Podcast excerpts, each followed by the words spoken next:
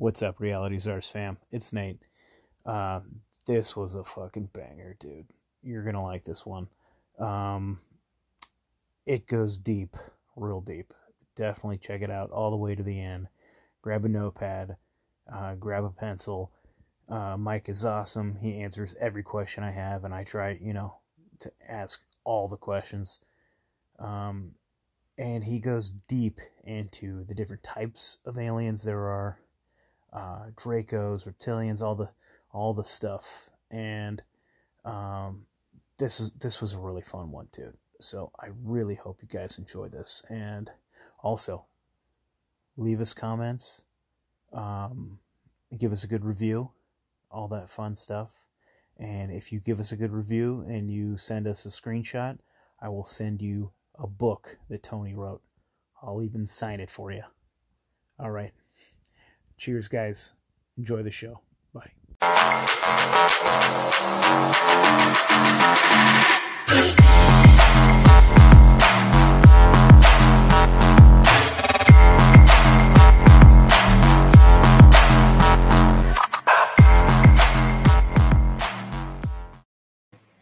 All right, welcome everybody. Uh, this is the Reality Czars podcast, and I'm your only host today, Nate. I don't know what Tony's doing, but uh, I am honored to have Beyond Top Secret Texan with me today, and we have a lot of really interesting, fun topics to talk about.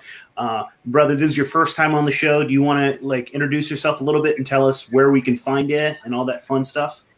Beyond Top Secret Texan, got multiple platforms, multiple channels. I podcast full time. I also upload dark web videos at UFO evidence, evidence of the paranormal and uh, all things dark web, conspiracy, fringe. Uh, basically, I, I post those full time as well, you know, on Twitter, TikTok, uh, Instagram. Instagram is the flagship, but if you want to find all the addresses, including my website and all the podcast platforms, you can check out the link tree slash beyond top secret Texan link. It's Linktree slash Beyond Top Secret Texans. The only link you're going to need. It's going to bring you up all the links, all the current projects, etc. And we'll throw catch, in the show notes. Yeah, catch catch it while you can. I'll send you the I'll send you the, the copy paste information. Like I said, I try to keep it simple. Linktree slash Beyond Top Secret Texan. Only link you need. It gives you all the variety of options to follow me on whatever your preference or platform or preference is. And um, you know, welcome aboard. Like, follow, subscribe. It's free to do. And if you share it, you know, I'm deeply obligated to you and, and appreciative. That's how I've grown so far as a channel. And uh, catch it while you can. For example, the first TikTok channel was taken down after 760 million views on my channel, as well as 37,000 followers and 270,000 likes. They took it down, deplatformed me without a warning took it down. I've been shadow banned on Instagram, so if you pull up my Instagram, it will try to uh, talk you out of it. You know, like this guy's posting extremist content, etc. And uh, if you try to pull up my Twitter, same thing. It, you have to really like you know search through hashtags and stuff to find that I'm still active. So the shadow banning is real, but the direct links will bring you there through Linktree slash Beyond Top Secret Texan. Pod, I got a podcast webpage. I, I am uploaded through all the major ones, including Spotify, uh, iTunes, Audible. Um, you know, many of the same that you're hosted on now. I said, I got an Odysee page, etc. So definitely check all of that out. YouTube. Uh, I don't really post on YouTube, nor do I support them. But if you guys like YouTube, you can binge watch the hundreds of videos I've made and posted on there over the last two years. Like I said, you guys got options, and all of them can be found on Linktree slash Beyond Top Secret Text. Awesome, man.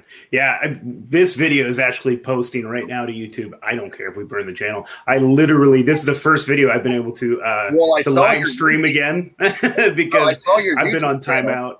And yeah. um, sorry, sorry if there's a delay. It's kind of like a one second delay. So sorry. I'll, I'll keep that in mind if I'm stepping on you, um, your, your audio. But no, yeah, um, absolutely. I saw your YouTube channel and it had like double digit views, and I was like, oh, this is fire. This is the banger because whoever they shadow ban, whoever they suppress, whoever is not getting traction, that's the real shit. And you have to kind of look at this Alice through the looking glass world, where it's if a YouTube channel is uh, making content, but they're not growing, and there's like nothing but hate comments and you know shit like that. You're like, this is the banger. This is the shit. This is the still bait right here. This is the fucking. Um, this is the uh, stuff you want to listen to. And some of You my favorite YouTube channels have like less than a few hundred followers after 10 years, and they produce the content that they know is right in their hearts. And it's like this, it's this weird uh, Disneyfication of uh, public media that's happening on YouTube, and it's been happening for the last 15 years, however it's long it's been on. And you know, like I said, that I've talked about it, that YouTube is both the best place for people to come and, and express themselves, and also its worst enemy because it will make them feel like they're unwanted, unheard, and unloved and unlistened to. And that's not the case because after I've been doing YouTube since about 2018, and I started off as a military uh, conspiracy channel talking strictly about military stuff before I decided to take the full plunge and and go into the what I knew was right and what I really always wanted to talk about. You know, and as soon as I did that, I I started both growing and feeling the fucking full YouTube shadow banning force. And for every um, you know, video I put up, they took down a video. For every uh thing I did, they gave me a strike. So like every live, I could, you know, do another live back to back. I could never gain momentum, and they've been basically, um, you know, attacking me ever since. So I totally get the views, uh, the the likes, the, the follows, the the shares. It's it's it's us against them, and it's them Yeah. against us. It's us against the world. It's it's absolutely a new battlefield for for mankind to wage war on where you know it's like we're fighting in their streets. It's it's their home turf but hopefully you know we can't give up. We got to keep uploading. They can take us off. We come back with a new channel. They take off Yep. the video we re-upload it and things like that. Absolutely, man. I mean, Alex Jones ha- does have the perfect name for you know his channel. It is Infowars. We are in a war of information, man. It's yeah, it's wild. Yeah, it's funny, dude. We uh we go hard on this channel, dude. We like we don't hold back at all. And like as a joke, just to fuck with YouTube for quite a while. I mean, this will probably do it. This will this will be a nice good strike for me. We would say something like, "Hey, uh, Bill Gates is a fat tranny with big tits, and he's trying to give everyone AIDS with the vaccine." And we'd say some shit like that, and we would never get a strike, never get a strike. And then I did one uh, with actually a great guy. Uh, we'll give him a shout out, Josh Monday. Uh, we did a podcast on biblical uh, flat Earth, and so he was, dude. He, all he was doing was reading the Bible and just pointing out like where this supports flat Earth, where this, and then, anyways, that was the strike, and they took it, you know, the, the whole thing. it's because of the bible man. part it's Yeah, the probably. part. No, absolutely they Yeah. allow um, all the shit talking that you can hope for because they'll shadow ban it but as soon as you mention anything relatively uh, accurate about spirituality then they start removing content and i always get the opposite i'll get a video removed that's been up for two years in the middle of the night and it's very kgb like like stalin's kgb came and like disappeared the, and I totally removed all existence or trace of their existence. I can't even pull up a thumbnail to prove that it, like they were real. Like the like you know the old photos of the guys removed from the background. Yeah, I'm like, damn, Exactly. it, it very much is that you are fighting uh, uh, a Orwellian 1984 battle where truth is the objective. Truth is the only mission objective, and they want to hide the truth. Their enemy is the truth, and your weapon and only ally is the truth. And people who want to hear it and know the truth and want to share it. It's it's we outnumber them though. We we outnumber them. It's not hopeless. It's it's eventually um I think going to become one of the most major legal battles in the 21st century is a massive class action lawsuit of the people against these social media platforms who are basically stealing our labor, stealing our products of our labor, profiting from them because they are profiting. Like no matter how much they said, they still try to take as much money from your ad revenue that you know they'll demonetize you and still put ads on it to take that money from you. You know, Yeah. they cut you out of the loop by saying you infringed on a, an agreement or a contract that you agreed with to put videos up in the first place. But That they can change at any time. Yeah, none of us are trained lawyers, and some of us were intoxicated. None of those contracts are are all those contracts are void. You know, I'm saying none of them are legal or, or eligible, and it's going to take the idea of um, common law to to start spreading into virtual uh, space, like they already are doing by restricting our freedoms. Right? They restrict for example, any mention of the Holocaust being a hoax or uh, any part of World War II being not the official story, because they have to oblige nations like Germany, where denying of any of this or even you know whatever is considered hate speech, and thus it's illegal. It is officially like in Canada, it's illegal, etc. To deny the Holocaust or even question it, right, or even read any material to question it. It is thought control. Right? That is that is absolutely thought control and, and enforcement, thought police. Now, if I, as an American, put up that video, it will not only be removed in Germany, but it will also be removed in America. Like, say, for example, on Twitter, who has to follow the EU and specifically the German laws, not because it operates there as well as America. So the the protections and restrictions on censorship that Americans typically enjoyed are already being taken over by the globalists virtually. They don't they don't need to have the blue helmets marching down uh, you know your your your your state capital. They have uh, already taken almost every single one of ours uh, you know consent to to control our speech and you know, you can make the argument that the First Amendment is the most important amendment. You know, that is the most important. I mean, I think you need the Second Amendment to enforce the First or keep it's, it around. But like, man, even the they've taken the First. They've taken. oh, sorry, this is a controversial opinion, but Constitution or not, you have unalienable human rights. If it's one hundred percent, man. Not, you have I'm an anarchist, so yeah, exactly. I don't think that we get our yeah, I don't think that we get our rights from a piece of paper. From a piece but, of paper. That's what I'm saying. Yeah. They want to edit the piece. I'm like, it doesn't matter who or what or who you think you are as a human being. You are able and entitled to the sweat of your brow and the words from your mouth right? The work 100%. of your hands is, and you say God or not, regardless, you are entitled to, as a human being, inalienable equal rights compared to anyone else who, and it cannot be yeah. infringed on, regardless if you think God gave it to you or not. Which, yes, God justifies it, you know, with authority, but also you just have them. You just, just natural law. Yeah, it's natural. it's like yeah. natural deistic law. The people, the founding fathers were deists they believed in nature and like Zen Buddhism, but they didn't know what it was. They just kind of like called it deism. Like they just walked around in forests and glens. No, I'm saying they did. They would just take like three hour long walks and be like, ah, I, I communed with the the spirit, the great thing, the deist, like you know, the general genius loci, and they would be like, that's how they, uh, that's why they believed in these basic human rights and necessities to create a social contract we call America. And regardless of the corporate American system, one day takes the First Amendment away, they can never take the right that of men, of, of men and women to speak their minds, to create art, to to challenge what they are being told, and to use like you know their energy in creative, independent ways.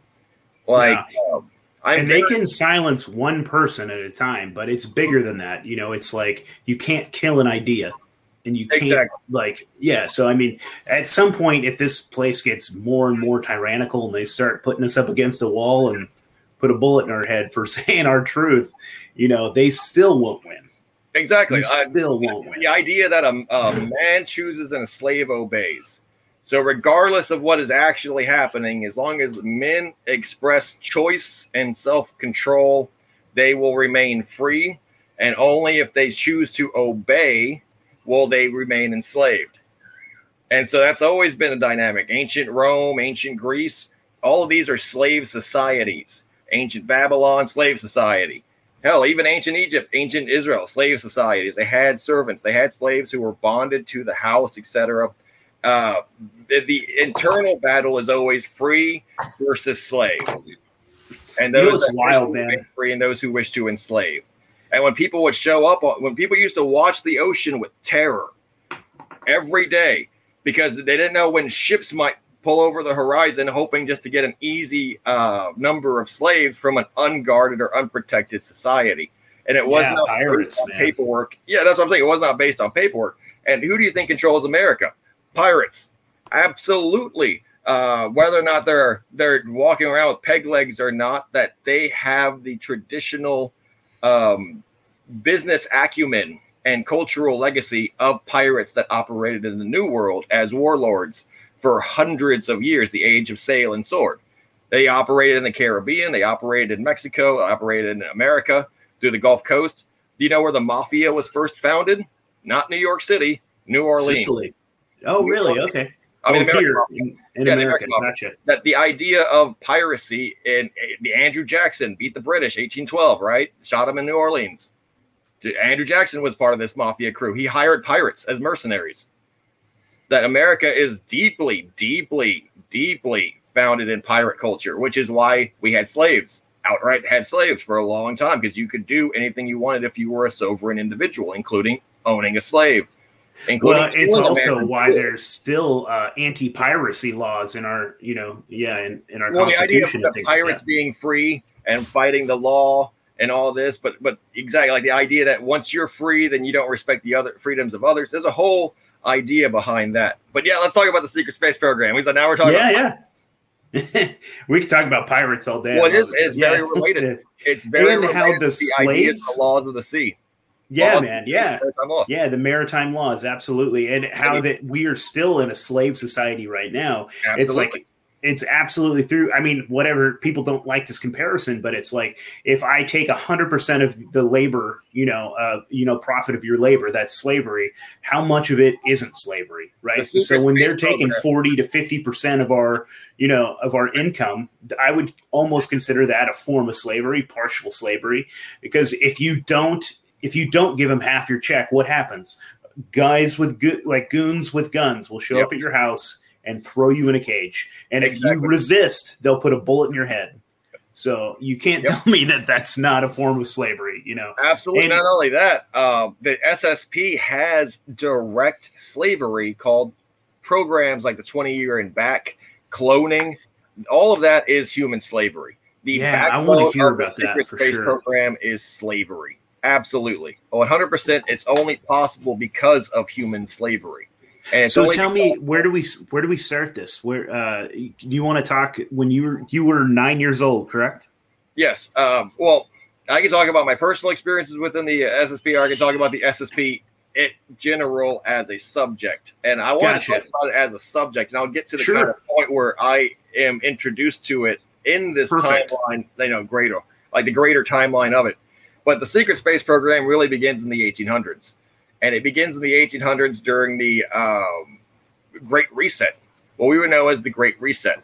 And it was this great mud flood, great global reset through a plasmological phenomenon. And even then, it's older because extraterrestrial civilizations have colonized and lived on Earth for thousands and th- millennia, millions of years, and different societies and empires throughout, right? But basically, by this time, mankind was freed, mentally freed from the complete control of the Orion Draco, the reptilians, right? And now that we were freer, we were able to basically see and collect these technologies. Now, unfairly, we were also not the most moral or ethical. No, nothing is in nature.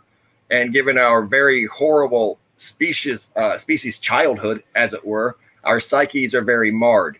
So we instantly jumped into secret societies and human slavery and and control like that, right? Warfare, uh, kings, queens, monarchs, the Habsburgs, the Pope, Vatican, all of that, right? But it was basically created from the ruins. Like we were hermit crabs, orphaned children who basically put on our parents' clothing, the robes, the the the business titlements, the um, you know, the statuary, and we moved into these buildings and cities. Now, so I have a real quick question. Those royal families that kind of took over, do they? I know that they claim to have like ancient bloodlines, ancient lineages, and things that they're trying to protect. this They might even say that they claim that they have like the bloodline of Jesus or even Cain, something like that, uh, or even Nephilim. Do you? Are there something different about those royal families, or are they human like us?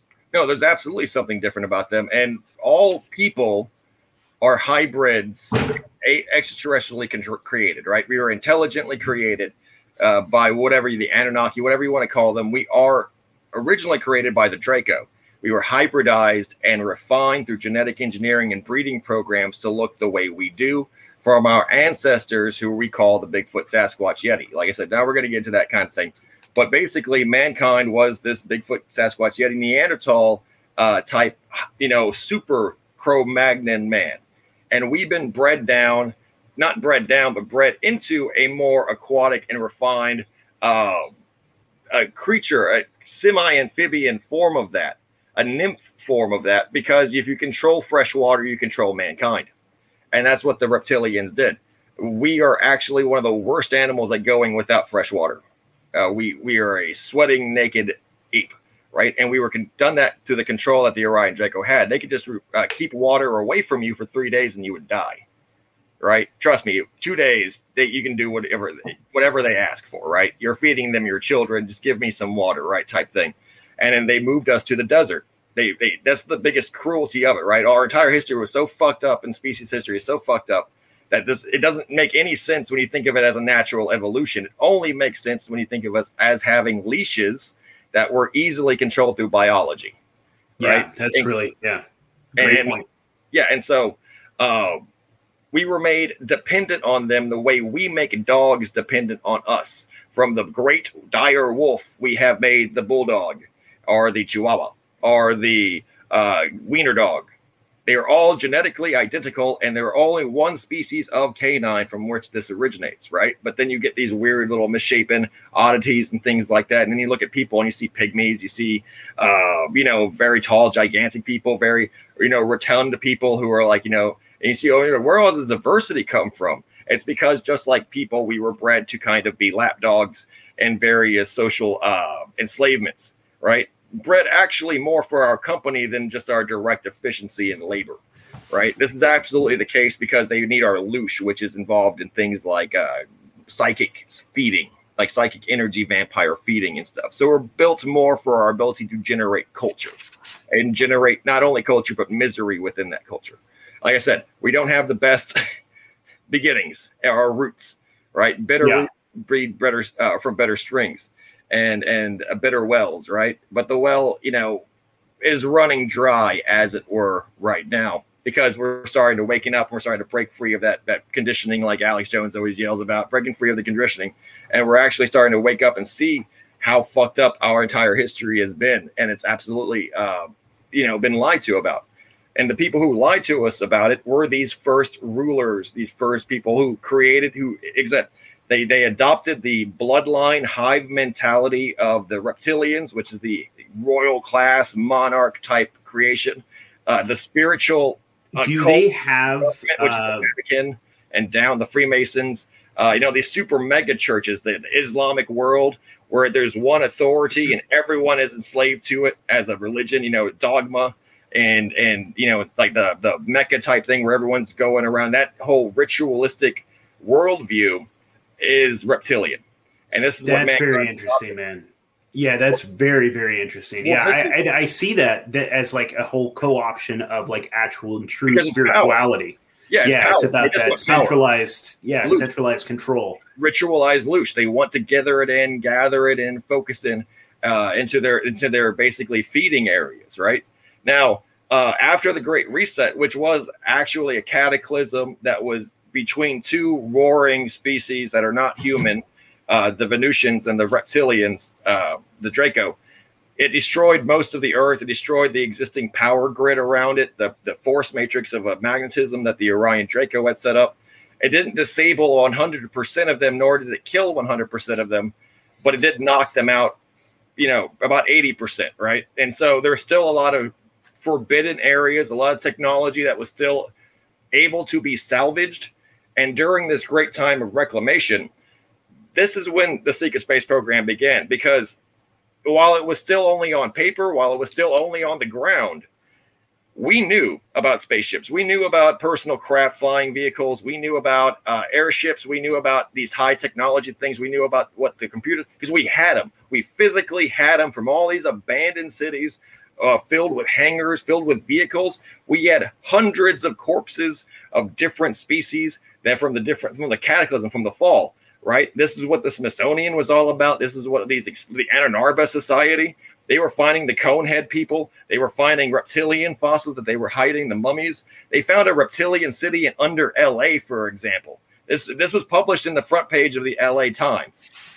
So like, they were not hiding the fact that they were finding these ancient, literally non like Lovecraft stuff. Like like I said, Yeah. HP like this is that time, the 1800s, late 1800s, from the Great Reset to if you actually looked at from there to the 1920s, it's a lot like the 1960s to the 2020s in terms of cultural revolution, in terms of technological progress, and in terms of attitudes of individuals towards the extraterrestrials, towards the space concepts of our roots, where literally you had living writers who were writing about extraterrestrial cities in Antarctica, H.P. Lovecraft.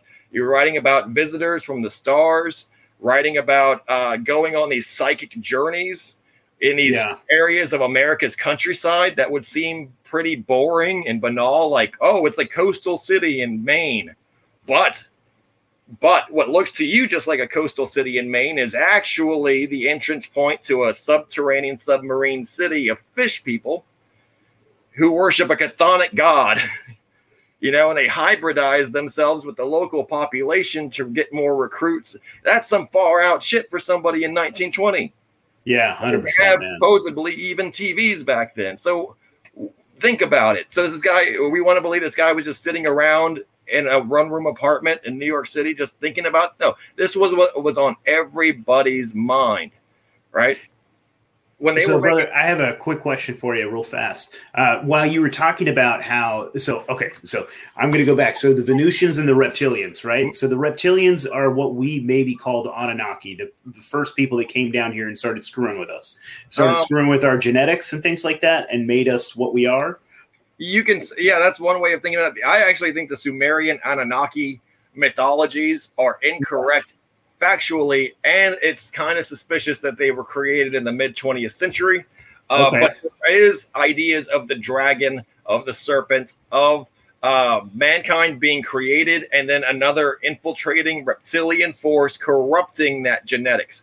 Now, whether or not the Anunnaki came to make us for gold, and whether or not that is actually literally gold or the gold of human kindness, the gold of human culture, the Hmm. gold of which we are, That's Yeah, cool. that's that's, something a cool interpretation. I like that. there's this idea that it's set in stone or the cylinder wheels. It literally is set in stone. I'm like, you know, um, I hold all human writing in suspicion because Yeah, you it, have to. yeah, get- exactly because of the Great Reset. Once you learn about the mud flood, once you learn about Tartaria and the Great Well, see, Reset, that's where I was going to before that, it's touch like on ah, next. yeah, so so going. I, I want to touch on this part next. So we had so for quite a while we had centralized control by the reptilians over this realm that we call life, right? So um after that so it was that when was that atlantis is that when they had all this high crazy technology and when they fell during that war was that the fall of atlantis Yes, absolutely. Okay. The, the idea of Atlantis and the Atlantean um, empire that operated from the New World when the geography of the world was very, very different. And before the Great Cataclysm, the Great Deluge, or the Great Ice Age flood, uh, basically, like Plato wrote about, they had millions of slaves. They ruled the world. They were very militaristic. They were very organized. They were very efficient, and they were very successful. He said they ruled the world without challenge, but they upset the gods with their pride and with their vanity. Now, the reptilians were not as powerful as an empire, and, but they were expanding into the stars, and they had millions and trillions of, of, of individuals within their caste society, their forces. But the Venusians are higher dimensional entities. They're higher dimensional quantum type uh, beings. And the quantum beings can operate like just the way Doctor Who does, or any time traveling force, right? So they can operate with almost impunity, with this godlike power and operating within timelines. Uh, this was a quantum war. So the reptilians were destroyed through this war. Venusians had come with the Astra High Command to liberate mankind. They, this has been over the last course of a thousand or two years, right? And it just emanated in the, I guess you would call it the Great uh, Earth Shift, the polar shift, where they literally knocked the Earth off its axis. Now, that's what I'm talking about when it comes to forces. The Orion Draco are mighty. Yes. They're technologically savvy. Yes. Much more advanced than us and much older. Yes. But they cannot beat an enemy that can literally fight with weapons that can knock planets off their axis, uh, that traveled through time. So Were those the Venusians? the Venusians? The Yes. Venusians. Okay. And real fast, so the reptilian, the Dracos, are they were they native to this to this planet Yes. or were Yes, they they are. Okay? And so we were also native to this planet as well, like Yes. uh, hominid. Yes. Okay, Absolutely. very interesting. Okay, a lot of it And is the- very interesting when you think about how many species that we consider extraterrestrial are actually colonists of this planet and have just as right just as much right to the term earthling as we do for example since then the venusians have been colonizing our planet for as long as the draco were but they were doing it in the future now this is the timeline that's going to be happening so they're so they've spent millions of years in the future already living on earth and they operate in earth from the future going into the past to perform their operations and missions. And it's irrelevant when they actually operate. They operate, they can operate billions of years in the future. They can travel through time. They have complete mastery of any time uh, line and moment in time. And this gives them the the the the godlike power to interface into our world like time lords. And the Venusians look like people. The valiant Thor character in the 1950s was instrumental in creating the American space program, which we know as Solar Warden. And this is that was one thing. Okay, so let me get into it. So already we're at the history point of like say 1910. We've already collected UFOs. We've collected these cities. We've collected the books. We're busy deciphering them. And it's been 50, 60 years for us to figure out the sciences and the mathematics starting from zero, right? So we're already starting to get the experiments in direct energy. We're getting experiments like Tesla with his direct energy uh, applications, right? We're getting these geniuses coming out of the way, splitting the atom, creating jets, flying. You know, like we're doing all this crazy shit, building submarines. We're doing it, right? We are kicking a lot of butt scientifically during this time. World War One happens. now, here's where the big lie begins, and the reason why they have to cover up everything.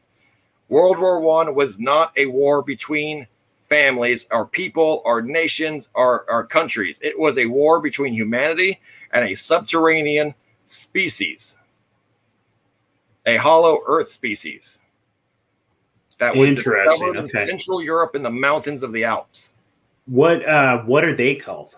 Now, this society, I'm not sure what they officially call them. I just know them as the HD4 Society, High Density Force Society. There are nine societies that societies of species that live on Earth. This society of species was inside Europe when they started mining, and due to the constant digging and constant pushing inward of the European societies during the industrial age, they breached one of their major cities. First contact was made first contact between two intelligent species can go either way. Peaceful which many of these contacts already have for example with Agartha and the vril society in the third reich are hostile. And many such encounters with these nine societies were directly open to warfare immediately. And this is what happened. Once that wall was broken and that breach was made between these two worlds subterranean ecosystems of the hollow earth and the surface level world of the, uh, the 1910s era um, Habsburg Europe, right? It was like two ant hives fighting. It was like two wasp colonies fighting. It was Interesting. luckily okay. for us, luckily for us, it was the Habsburg Europe family dynasty era where every single country was basically related to each other by blood. And they were able to keep a very tight uh, knit operation, faking a war that would historically be more convincing and ritualized because at the time, if you read the literature, Americans didn't even know why they were fighting, why this war had even happened. And it was so out of right field, left field, that this was actually a thing. American politics just immediately allied to it, though, and we made it illegal to question any one of these nations' decisions that were allied to us. Germany took the sacrificial and ceremonial role as villain which is something that they'll do a- again in 20 years, is basically say, yeah, you guys can hate us because they're not even a real country to begin with. They are the Prussian Germany is like 200 different small kingdoms that were shackled together during by the Catholics. you know, and they're Yeah. like, you guys are fucking Dutch, you guys are Huguenots, and stuff like that. Like, it really look at history that Europe, it's not like you think. They don't mind. They don't like each other, nor do they really mind sacrificing, you know, each other because they're not really like Americans who have this single monolithic like. It doesn't matter if you're from Alaska or Hawaii. You're my buddy if you're American, right? Like, come on, let's have a beer. I'll fight for you. Like, come on, we got your back. Like, they don't have that. You can be from Spain and a French person will fucking stab you in the back immediately. they have no loyalty to you, right? And so while this war is going on, they were like, we just lie. We lie, lie, lie to everybody. We control information. We control paperwork. They were censoring letters. If you talked about uh, against it, you were a spy, and they shot you in a firing line. They had absolute. The the the reason for lying was because they didn't want to tell the people that there was actually other intelligent species that were openly hostile to humanity with no negotiations, with no uh, demands. Just if they were flooding in and fighting and killing and taking towns, uh, taking people from literally the, just taking them back to their subterranean caverns for God knows fucking what at the time. Do we you know what they look like? Do they look like humans? These uh, these higher density creatures. They were what we know as the shadow beings. Uh, many of these are higher density, and like HD four means uh, high density fourth kind, and these particularly are like shadow uh, shadow beings that look like men uh, in many ways proportionally, but they have very uh, they have horns. They have they have horns. They have like stag horns. Interesting. Interesting. It, it, but, now, but what what, what broke the? Is how did we make uh, contact with them? Do you know? Like, what we do you mining. know? Was there a certain event? That, they were mining. Okay. They, they, were mining in the Alps. They were mining uh, in the border between France and Germany, and in mm. that forest area and it, they just got lucky. There's thousands of cave systems that go very deep. Uh, Romania, also, they broke out yeah. there. They broke out on the eastern, the two fronts, the eastern front, Italian Alps, and up towards France and Germany. And they basically broke out of that mountain range. But they had tunnels and network systems going in towards it, what we would know as the front lines, the eastern and western front. Uh, this this battle was extremely costly in manpower uh, the whole war was. Millions of people were sacrificed to it. World War One is not like what people think. It's not just doughboys and T-shirts or in cloth with you know shotguns running up trenches and fighting. Uh, you know Jerry, right, fighting Fritz over there with a machine gun. Nothing like that. It was underground. Most of it was underground. You didn't see an enemy. Uh, most of it, like I said, was artillery barrages. Within the first days, they would launch millions of artillery shells and turn landscapes into like the surface of the moon. This was not to fight human beings. This was fight fighting a superior, I mean technologically superior foe. But luckily, we just overwhelmed them with force and forced them back into the caverns, followed them in there. And for example, the largest explosion recorded on Earth happened during World War One underground. And it even officially says it killed nobody. It killed not a single person because it was not intended to kill people. It was intended to crush in the caverns where these creatures are running up. Now, gotcha.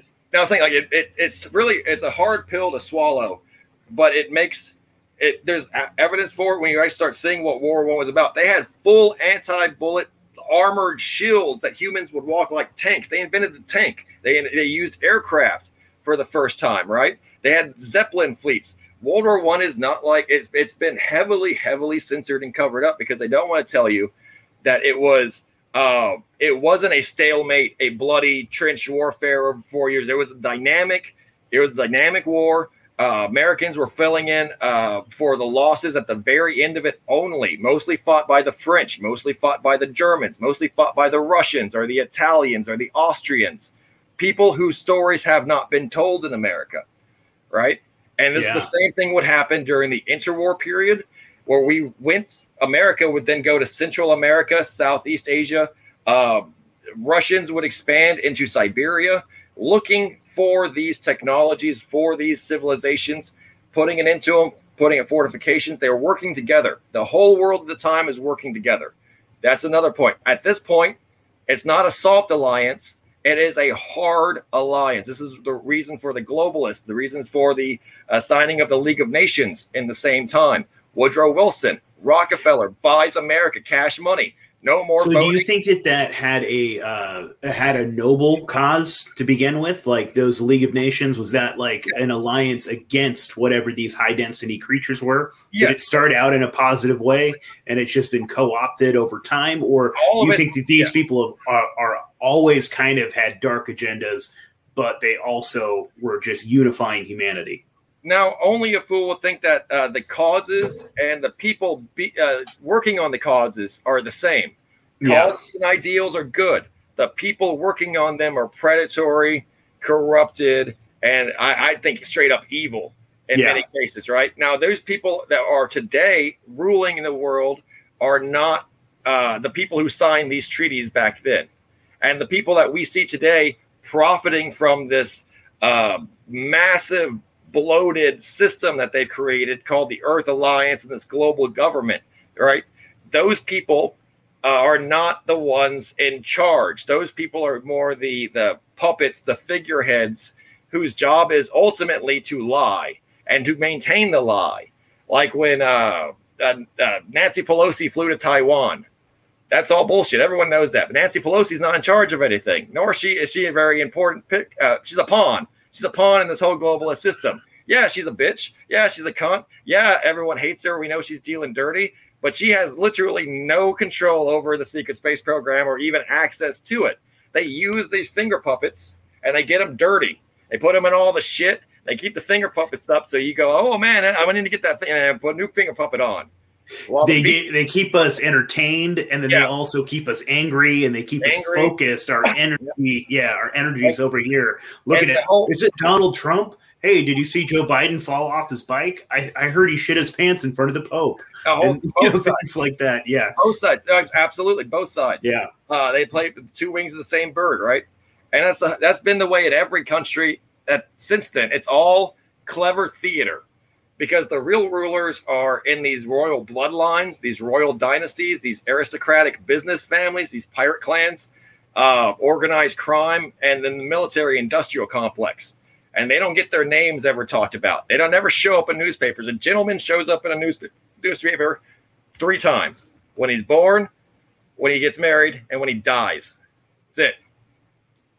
yep That that exactly. You're supposed to only show up three times in public: born, married, death. That's it. They keep their names off the books. And in fact, mentioning their names can get you erased, can get you neutralized. That's the, that's just always been the case. But uh, like I said, it started in here. It started during this time where they were used to just have a soft alliance where they would scramble and play with each other like a game and try to take as much territory so they could further explore and then take the treasures from the locations, colonies, right? Now they were a straight up Earth alliance. Now they've already experienced war with another species. They know it's life or death. They know they've had literally a war with another species by this time. World War II breaks out, not because what we're told, but we're told that um, you know, oh, Nazi Germany rises again and and and blitzkriegs attacks their allies, the Soviet Union, etc. No, absolutely not. The Germans for 10 years cleverly and secretly built up a space force. They gathered technology, they gathered the intelligence on how to use that technology more efficiently than their competition, who were basically just sitting on all this shit, really not knowing how to work it, right? While they were doing their best, the Germans progressed light years ahead of them because they were open to psychic communications and occult reasoning that made contact with the Vril. The Vril are the Orion Draco, who survived the downfall of their old empire in deep underground bunkers and in different time pockets and parallel crazy shit that they could do, right? And mostly they gave them the blueprints and designs on how to recreate this stuff themselves. The Germans were building UFOs called the Haunebu, right? They were building the Andromeda Gerät cylinder vehicles that would become the O'Neill cylinder colony ships that we would have. They were building technology like satellites. They were building rockets like ICBM technology. They were doing this. This was real life shit. The, the Glocke, which was a time machine, and created the first force field. And if you think uh, offense is the only thing that we research as a military industrial complex, you are sorely mistaken. Defense, armor with a force field, no, no nothing can get you. and it's immediately more useful than an atomic bomb in terms of invasions because you don't have to worry about like that when they demonstrated this in the battle of LA right during the battle of LA this is when basically it was shown to the world that not even the United States in full war mode and plus this was already late in the game um, with the Rockefeller money going into all the guns and anti-aircraft guns and batteries and training of troops that the UFO could fly right over LA, the Haunebu, turn on its force field, and thousands of anti-aircraft rounds could be pumped into it over the course of hours. And they would just sit there. You can't get to it. And it just dropped it away. And that was a that's just that's just a big fuck you to America, right? I mean, they flew over Washington D.C., couldn't get them because of their speed and agility. We couldn't uh, we we couldn't even figure out how the fuck we would get them until we ourselves made up radar and scalar weapons like that, direct energy weapons. You couldn't do it physically with a conventional weapon, right? And this was only after the fact that treaties were signed. They went to Antarctica.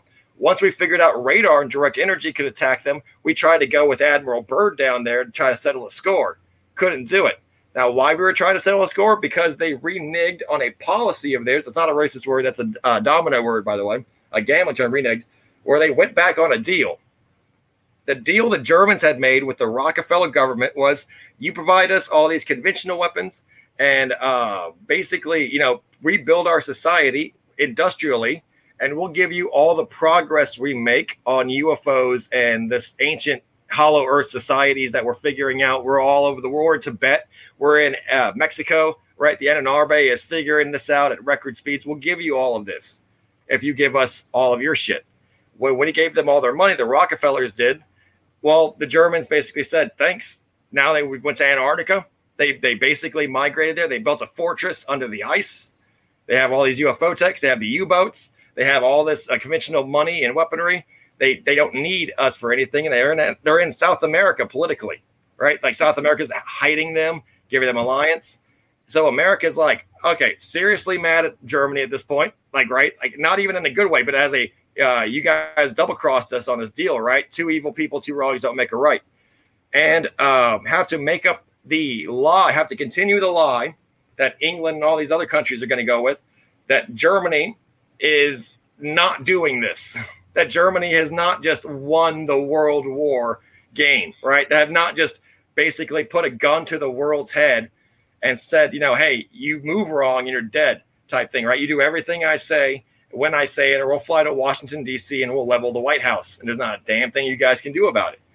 So we started pursuing our own weapons program, rogue from the other nations. Most nations did this. The Russians started pursuing weapons programs. No one wanted to be victimized by the Germans, who at this time were being called the Fourth Reich or the Nachtwaffen, the night the night fleet, right? The night force basically they operated in the stars they operated in the moon they had a base on the moon they built up in the 1940s uh, and 50s with this extraterrestrially loaned technology but it's all terrestrially based. Red mercury is what fuels it. Red mercury is found deep under subterranean levels in european mines and in the middle east. Uh, who, who was a great ally to the nazi germans? The middle east Iran named themselves Iran after the word Aryan because they respected the Third Reich so much. The Third Reich was mostly, I think, a quarter Muslim. Yeah, this, people don't know people, that. Yeah, there's a lot of Muslim, yeah, yeah like, Muslims like, in the ranks. You're like, oh shit, it starts making sense, right? You're like, oh, they could easily have acquired all this through the 10 years of expansive diplomatic work they did in international work. Like I said, like you know uh, there are mayan and aztec pyramids in central america that have pools pools of mercury that all can be scooped up they don't even have to do any work. They just have to go to these mine these these mayan pyramids who when they were in mexico for 10 years mexico had a great close relationship with nazi germany. And the Ahnenerbe could just collect the mercury send it back on these massive convoy ships of the u-boats securely get it to where they needed, then use that as UFO fuel for what it was intentionally for UFO fuel. UFOs used to land, and the Mayans and Aztecs used to grab the mercury and siphon it back up to them. They were refueling depots for mercury, right? And the Mayans there had done all the mining work for them. Like I said, our original status as people was uh, slaves. So exactly, we slaves. We we took care of the starports, we took care of the colonies, we grew their food, we did all that shit for them and they would fly around and entertain us with their spaceships and come out and and do the whole um, you know star people god thing. We loved it. We loved the ramp. Like how Rick So- and Morty said, the ramp comes down slow. They get a hard on for the ramp. yeah, you know, and So-. That's how it works. And we'd be like, "Yeah, the aliens are here. The gods came back." And the guy would So- come out like, "I'm Quetzalcoatl." And yeah, you Yeah, know, like, yeah, yeah. That's awesome. Yeah, yeah, that makes super sense because I was going to ask you is like during this time that like the Draco reptilians were like in charge and had like mm-hmm. and owned this world, like were they here like I was going to say like a government sort of, but like what you're kind of describing is like they were flying around and they were basically just like showboating as gods. And Oh, so like they and so that's what we saw them as because I because I, I was wondering like during that time like how much would the normal person uh you know think about like these are this is our government or something but they would actually look at these people as gods okay so that makes they a lot more sense as gods and demons, and that's the thing. They could play both sides of the field. They would play both sides, uh, much the same way that if you did want to talk about the Anunnaki and the ancient Sumerians, two of their most powerful deities were uh, Zuzu and Lilith, and both of those are reptilians. Both of those have clawed, talon feet. They have wings, and they have the form of a man, but obviously not the you know not the not the actual detail. You know, it's clear if you just look at a statue of Zuzu, it's a fucking reptilian right? And it's where we get this sign for the uh, you know Lucifer thing, where he has one hand up and he's got the four wings, his horrible grotesque face, and Lilith too. Lilith obviously with her dark carnations, but Lilith was seen as a savior against Pazuzu. But Lilith will also demand child sacrifice and stuff like that. Like so, you see these things, and you're like, oh, obviously this is why the world back then was so fucked up. It was like Conan the Barbarian level fucked up, where it was just like, yeah, it's some warlord who worships a snake James Earl Jones showed up and he killed all our family and like burned our village and crucified a guy because the snake god, you know, like told him to. And he's like, like that, that whole level of the, the, the, the serpent bloodline. So yeah, the common person who worked on a farm and didn't travel more than five miles from where he was born may not see one or may not even know about it. But trust me, from the very top where we think, you know, these things like the, the thrones, the literally throne of steel type thing. That is where the reptilians would communicate and interfere with people. Temples, huge temples, anyone in the mystery schools, they would hide these reptilians inside these temples that were mostly subterranean in ancient Greece and stuff. And when you went through the mystery through to learn your ritual, they would appear as the see this is what i was going to ask about how this connected to the secret schools and like uh yeah, like the the illuminati things like the freemasons secret societies. So that was like those were people that were maybe allowed to communicate with the gods and things like that. Yeah, if you like think if about you like reach a certain level. if you think about the Moses story, absolutely, where Moses is in the wilderness and a burning bush uh, speaks to him and tells him he's on his he's on this uh, holy assigned duty to reclaim and free the Hebrews, and that could easily have been a reptilian agent demanding his own people uh, to, and he, he devised this plot to do it, and through his you know between him and uh, maybe a weaker uh, absent um, reptilian warlord or, or, or, or you know like overlord was able to destroy this kingdom. And so you see a war between two reptilians and two different clans. But really it boils down to literally the formation of a religion that we know as judaism and that became judeo-christian and that became uh, you know judeo-christian islam which is the, the abrahamic religion. And so you think maybe they were always connected to this reptilian mind matrix uh, soul matrix thing, and that we're dealing with a pantheon of reptilians. Zeus being a reptilian, um, you know, the Chinese deities being reptilians, the dragon kings, things like that. Quetzalcoatl being a plumed serpent, and that Yeah. every ancient god and every ancient religion is reptilian at its very core. Yeah, it, well, and also, uh, well, some of the Native Americans talk about the ant people that came from underground, and maybe some of those are the horned people that you were talking about. Are those Well- you think some of the subterranean? There are Like, uh, insectilians. there, there. Okay, so like, yeah, there are insectilians. I'll go on and tell uh, and tell more about the individual races. Uh, It's kind of hard to put the piecemeal kind of thing. So okay, so after the Nacht Waffen arrives, right? We're gonna go. So after the Nacht Waffen arrives, this is about the nineteen late forties, fifties, right? Um, we make contact with the Greys. now we've been we've been good little dogs. The the the Nacht Waffen has ruled us right, and it started expanding out. They've already started the first colonies on Mars, et cetera, like that by this time. Now, who are the Greys? Yeah, the Greys are actually uh, another creation of the Draco. They are uh, a biologically, artificially created uh, tool species. They're like like Roombas. They're like uh, smartphones. They're like computer calculators. They don't have a soul. They just have a purpose and a function, and they're highly specialized, like insects, but they're not insects. They're made of plant material and different hormonal fluids. They're a weird genetic, uh, uh, artificial creature, but they can clone each other. They can. They can. They're smart as hell.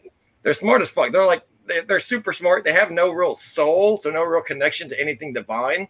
They're super materialist. They're super much like um, like uh, just reason, just logic, just just. you know what they sound like to me? Uh, they sound. I'm trying to remember the name of those guys that they that uh, the the Kabbalists create. They put the little scroll in the mouth, golems. like golems. golems. Yeah, they sound like a golem yeah. made out they, of. Like they are. Mud. They're very much like yeah. familiars. They're very much like golems. Um, they can create but they've they've also lived enough that they've gained sentience and rebelled against the Draco after the Draco got their shit rocked and the clock uh, cleaned by that Venusian attack that rocked the world off its Yeah. axis and destroyed their power grid here. So a lot of them went underground. A lot of them live underground in subterranean communities. A lot of them fly in space. Uh, there's an untold number of them, and the ones that do rule are very sophisticated at power structures because of their intelligence. And we're talking these things are like the master organized criminals of the galaxy, while still remaining so good at diplomacy and strategy that they have to that they do everything legally because they're all about contracts and they're all about like uh, regulation and deals and communication, etc. But the thing that they want, and we discovered them in Area 51. We discovered them in El Dulce underground, just living in, underneath the, the ruined elements of the cities that they usually worked for for the reptilians. We found them. They discovered us. They're not. They didn't. We didn't discover them in a point of weakness. They're the ones who were like, "Hey, you guys want anti gravity? You want those force fields? You want to clone master races, super soldiers like they do? Hey, you want to? You know, you listen to Primus, want to stick nine inch nails in each one of your eyelids, type thing." They came to us and they were like, "Hey, Eisenhower, come make a deal with us. We want to." They we were want, almost like biological robots. oh, absolutely. It's, very interesting. They, Yeah, no, absolutely. And and they're more like plants. They're more like plants than animals. They just grow from like a seed. Like they just move. they, Yeah, exactly. It's not like they're they're filled with chlorophyll and shit like that. They have green blood because it's made of chlorophyll. And it, it's it's very strange their anatomy. They don't have genitals because they're plants.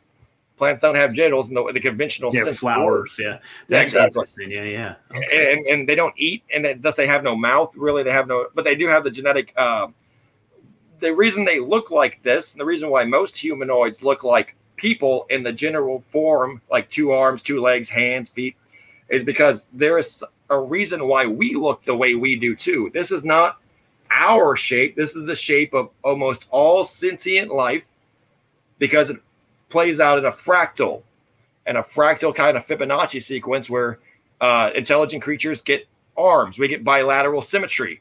We get things like this. We get uh, a head with our sensory organs. We get a digestive system that needs to be so long. We get uh, we need legs. You know, we need we need equal amount of legs on both sides. And you know, we generally get this humanoid appearance because everything generally gets the humanoid appearance. It's like it's very fascinating mathematically to think about that. That it's on a atomic level or cellular level, just the way that it, it spirals out into what it looks like, regardless of the number of fingers and toes, regardless of the size or scale, or you know, if we got like um, you know whatever insectilian blood or mammalian blood organs and things like that. The reason is you would kind of look, you would kind of look the same, not not unmis- not you know mistakable, but you would look like like, hey, I got a hand, I got a hand, you know, like, hey, I got a Yeah, leg. There seems to be a blueprint. Yeah, Yeah, that- it's a like- similar blueprint for Exactly. all of us. Yeah, Like, it's it's fascinating. Um, just think of dolphins. If you get, if you get a dolphin and you take all his meat off, they look kind of like you know mammals. Still, they have hands, like pronounced hand bones. You see thighs, you see the hips, you see the rib cage. Like you kind of get it. Like no matter what they really look like or what their environment, you're like, oh shit. But that's why the grays look that way. but um, but through a, a, they wanted exchanges of people. They wanted biological samples. They wanted people, and they wanted genetic material from from the surface, from people, from our livestock, from um, you know everything that they wanted that they could find that they found interesting scientifically to research or to use in their own cloning. They wanted to be able to uh, harvest. Uh, it's called the silent harvest. And Eisenhower, President Eisenhower, agreed to this so that we could get our United States Space Force up in the air uh, and, and, and compete militaristically with the Nachtwaffen, with the Dark Fleet, and to gain some political control back, right? To, to take back some of the control over our destiny that we had had stripped away from us by the Dark Fleet's technology and their their alliance with uh, the reptilians. So at this time, do you think any of this, like 23andMe and any of this, uh, that you know any of those things with their they're trying to like take your DNA to whatever that is. Do you think that that that this is being controlled by some of these uh, entities that want our DNA for like scientific purposes? Because I know that these corporations are like. You know, I, they're not trying to give us our lineage. Like no, they're looking for something, and they're you know they're doing stuff with our DNA. Oh, there's and I don't trust these companies at all. Oh, don't, don't, don't at all. One of them, for example, that I know about, uh, 23andMe sold a lot of people's DNA profiles to weapons manufacturers and developers so that they could help create biological weapons that would genetically uh, target or target certain genetics. Yeah, man. Yeah, so that's absolutely. what 23andMe does. Yeah, that's the kind of shit that 23andMe really makes its money on. It's not the fact that you want to find out if you're Scotch Irish. It's like, yeah, whether or not they can collect millions of DNA samples and give them to the FBI. And so the FBI has already proven, uh, has already done this. They've they've made arrests and uh, and and and caught some criminals because the DNA provided by 23andMe. So yeah. yeah, you're definitely going into the deep state DNA pool if you agree to any of that um, DNA like swap thing or, or selling it to a corporation. You can't you have no control over it once it leaves you. You know, like they, they can do whatever, they can make a clone of you, they can do whatever they want. And a lot of it goes to cloning. A lot of it goes like to the program and they clone uh, people without even having to get them directly. They just get their DNA sample and they're like, I guess I can make a hundred of this guy. Yeah, yeah, that's crazy, man. I mean, I, I, had a real quick question for you. What happened to the Venusians? Are they still a key player oh, in our world now? Oh yeah. Okay. So, so, let me get let me get to the Venusians because this is when it happens. After we're making the deals with the Greys, instantly while we're doing this, not instantly, but you know, instantly, uh, while this entire like uh, uh, diplomacy is happening between us and the Greys, the first contact between us two, the Venusians appear with their representative Valiant Thor.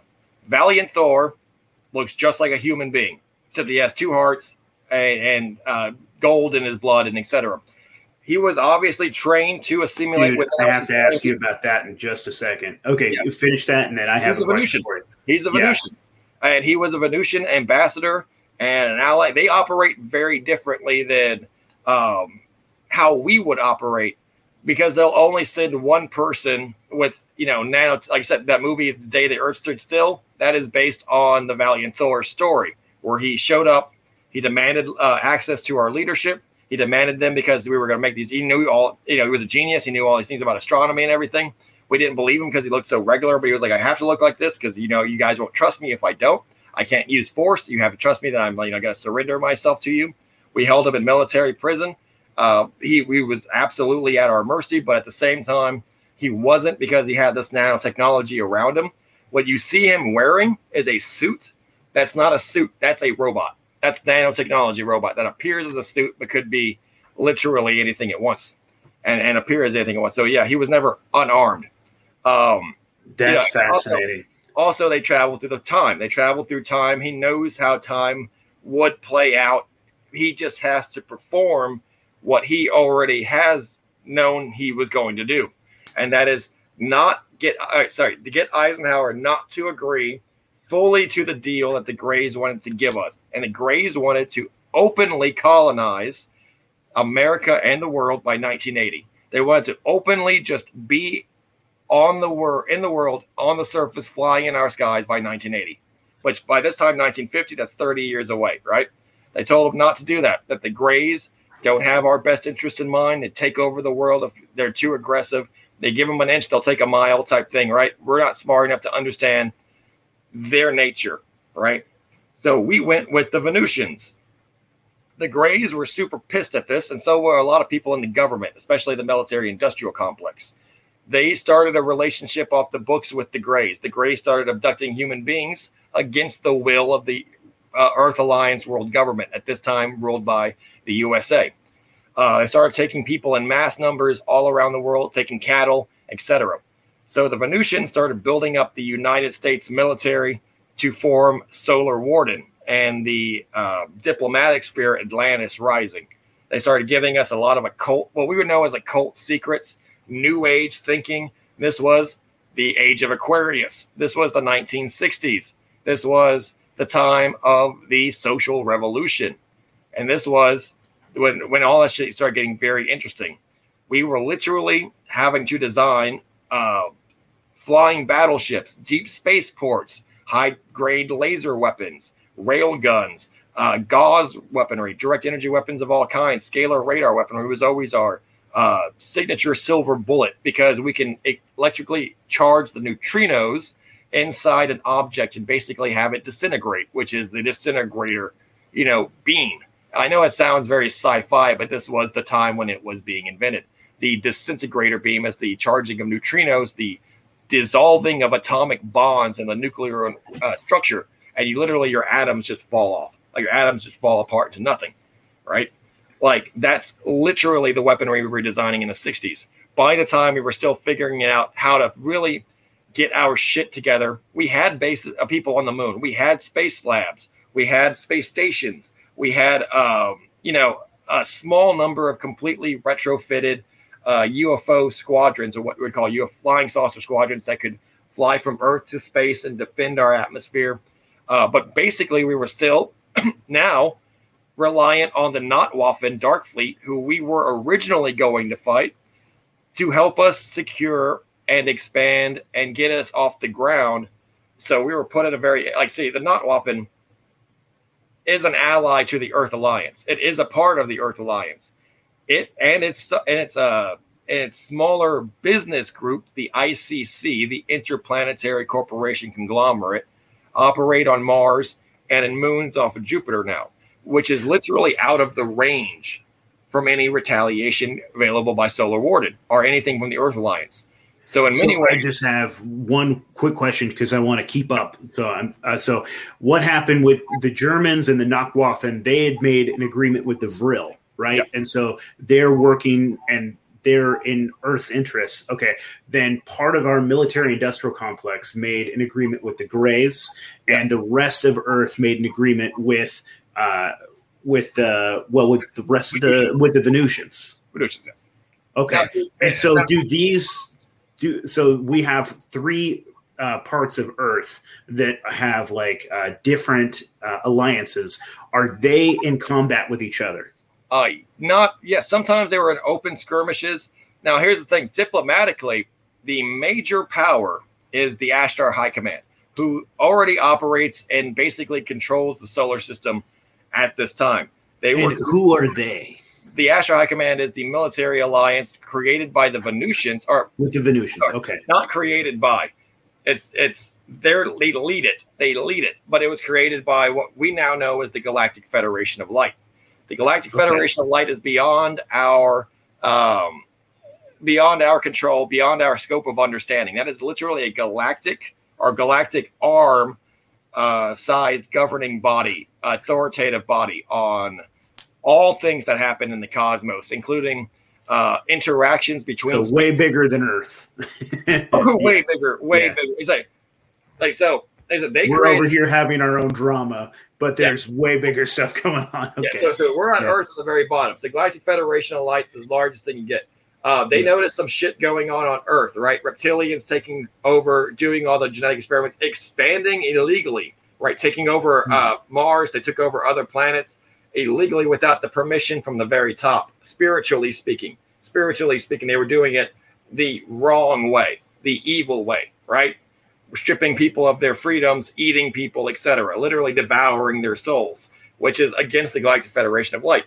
So from the top down, they start assembling different forces uh, together, all called the Ashtar High Command. Okay. Now, this is after because the Venusian leader is Ashtar, and they came down to our solar system, had this thousand millennia war, whatever, like there's thousands of years over the course of millennia, had this war, uh, destroyed and defeated the uh, Orion Draco, but doing it in a positive, good side of the Force way. Like I said, it's very it's very frustrating for human beings to think about because we don't operate necessarily always on the good side of the force, right? We yeah.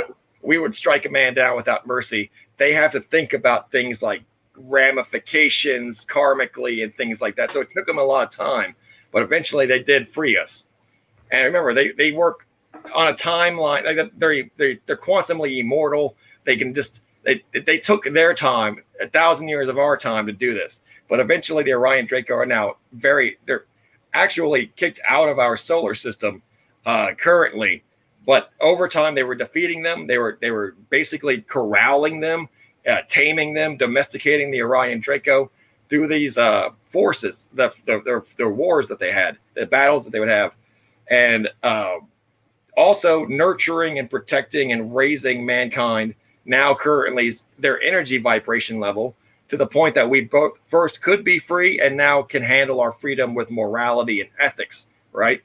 So that's a, a, a big part of theirs. They allow the people, the Nachtwaffen, for example, to make the deal in agreement for the Orion Draco because the Orion Draco, they know, are defeated.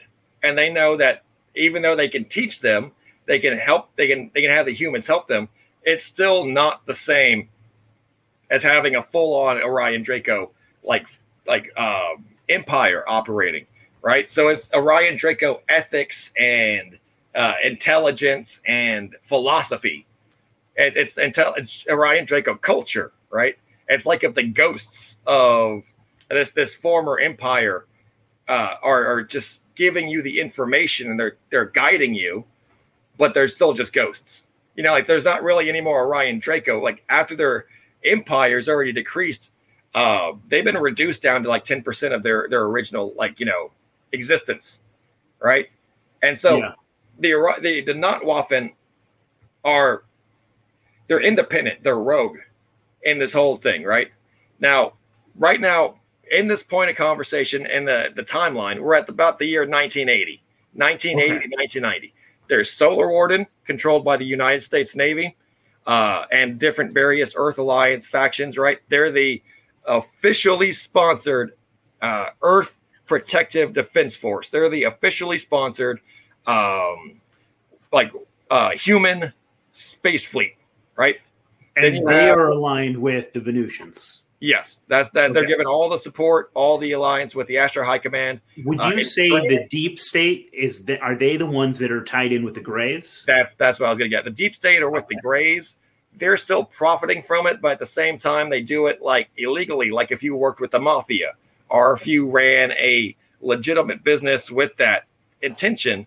Everything you do has you have to watch your shit. You have to be constantly paranoid, secret.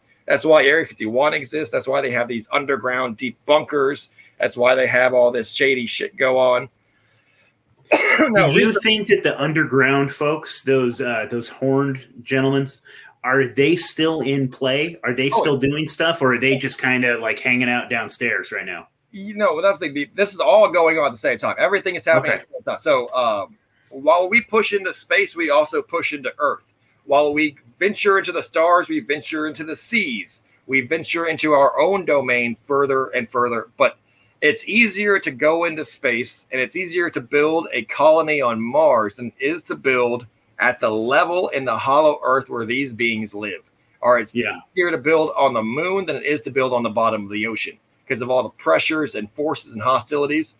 And we honestly are not at a density that thrives in these environments because of our basic biological needs. You have to wear yeah. like a the naked monkeys. Yeah, yeah like, like, they operate near lava and shit. Like they live in the side of fucking volcanoes. Well, I was saying like they like it literally is like you're dealing with demons and hell and it's when it's not uh, a completely like hostile environment with like acid rain falling like from the ceiling and like lava rivers, you know, like, like going around. It's like jungles with literal Godzillas walking around and shit and spiders like King Kong size fucking like you know shit going around like Skull Island, which is what they're showing you.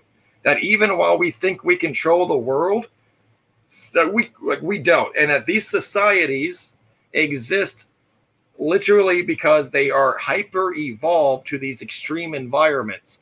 Now they don't survive in our environment very well. They don't. That's the thing. They, they don't operate in our density at all, just like we don't operate in their density.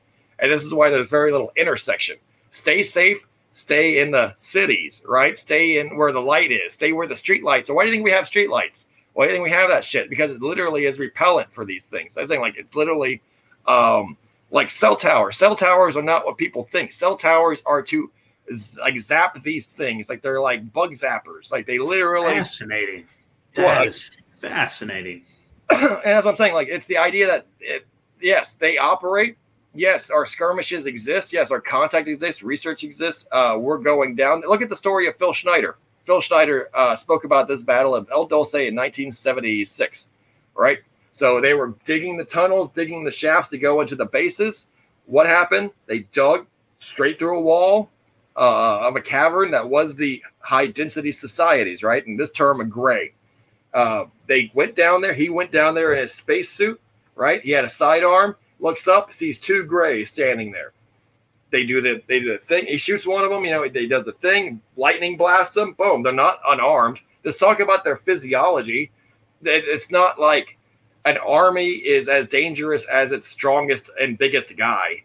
No, it's about the weapons they have. It's about the training, the discipline, right? Sometimes you meet a bunch of pussies. Sometimes you meet like hardcore fucking Navy SEALs who are like, you know, they're both human. They're they're just still what you know. So like, that's when the fucking battle happened, and the military had known about it because they had Green Berets, Black Berets, they had Navy uh, Army Rangers in waiting, right, fully kitted and waiting. And as soon as this dropped, they ran in. They ran in and started blasting and there was rumored that they freed 34,000 people who were captured and imprisoned in this cavern. Now, this is what I'm saying about. Yeah, it's skirmishes and stuff. And I didn't make that. That's Phil Schneider's story. Phil Schneider was talking about that in the 90s. This happened in 1976. It's been verified. There were survivors. So but, there's one thing I have to ask you about real fast. We were talking about the Venusians. We were talking about um, I can't remember his name now, but the guy that came down here, right? Uh, Valiant Thor. There you go. And you said that he had two hearts, but you also mentioned something that I thought was really interesting. You said that he had gold blood. Yes. So um, I actually had a gentleman on my show here uh, not that long ago. Um, his name is, or he goes by Texorcist. He's a great dude, really fucking brilliant dude, and he he has what's called Rh null blood, if you're familiar with that, and it's the rarest blood type on the planet um, he can be a donor to anyone, even to animals, but mm-hmm. no one can be a donor to him unless they also have Rh null blood. And it is so rare that since around the 1960s when they discovered it, there's only been like 15 people that have had this blood type, and they call them gold blood. Mm-hmm. Their blood is golden. That's Do you think there's a Venusian connection? Um, I was actually talking about the real gold itself because. Um, oh, okay they they they ingest heavy metals. Like we ingest vitamins and minerals and they they have this thing called ORMUS and monatomic gold. And monatomic mm. gold allows them to achieve the level of psychic ability that let, let, makes them basically the like the greatest psychics you one would ever meet. It's this idea that they are um, highly refined um, the the ancient egyptians the ancient aztecs used to do it too. The inca where they would cover their emperor in gold and gold flake so that the body can absorb as much of that as possible.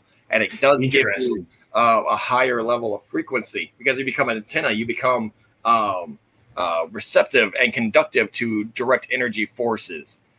And that's okay. what I guess literally if you cut his if you cut his veins, it would appear like liquid gold pouring out of his veins. Yeah. Okay. That, that, yeah, that's metaphor, fascinating but it is it is actually like no, he had he had literally gold and high precious metals in his blood, and uh, and okay. so much so that it would color it. it would color and give it a distinctive hue. Um, but yes, to go back into the idea that these skirmishes and these high def- density societies, this, they are what's known as ultra terrestrials. And yes, a lot of information came out in the, the when we started getting the dominance of the skies, we started getting dominance of the hollow earth, we started getting dominance of the ocean, right?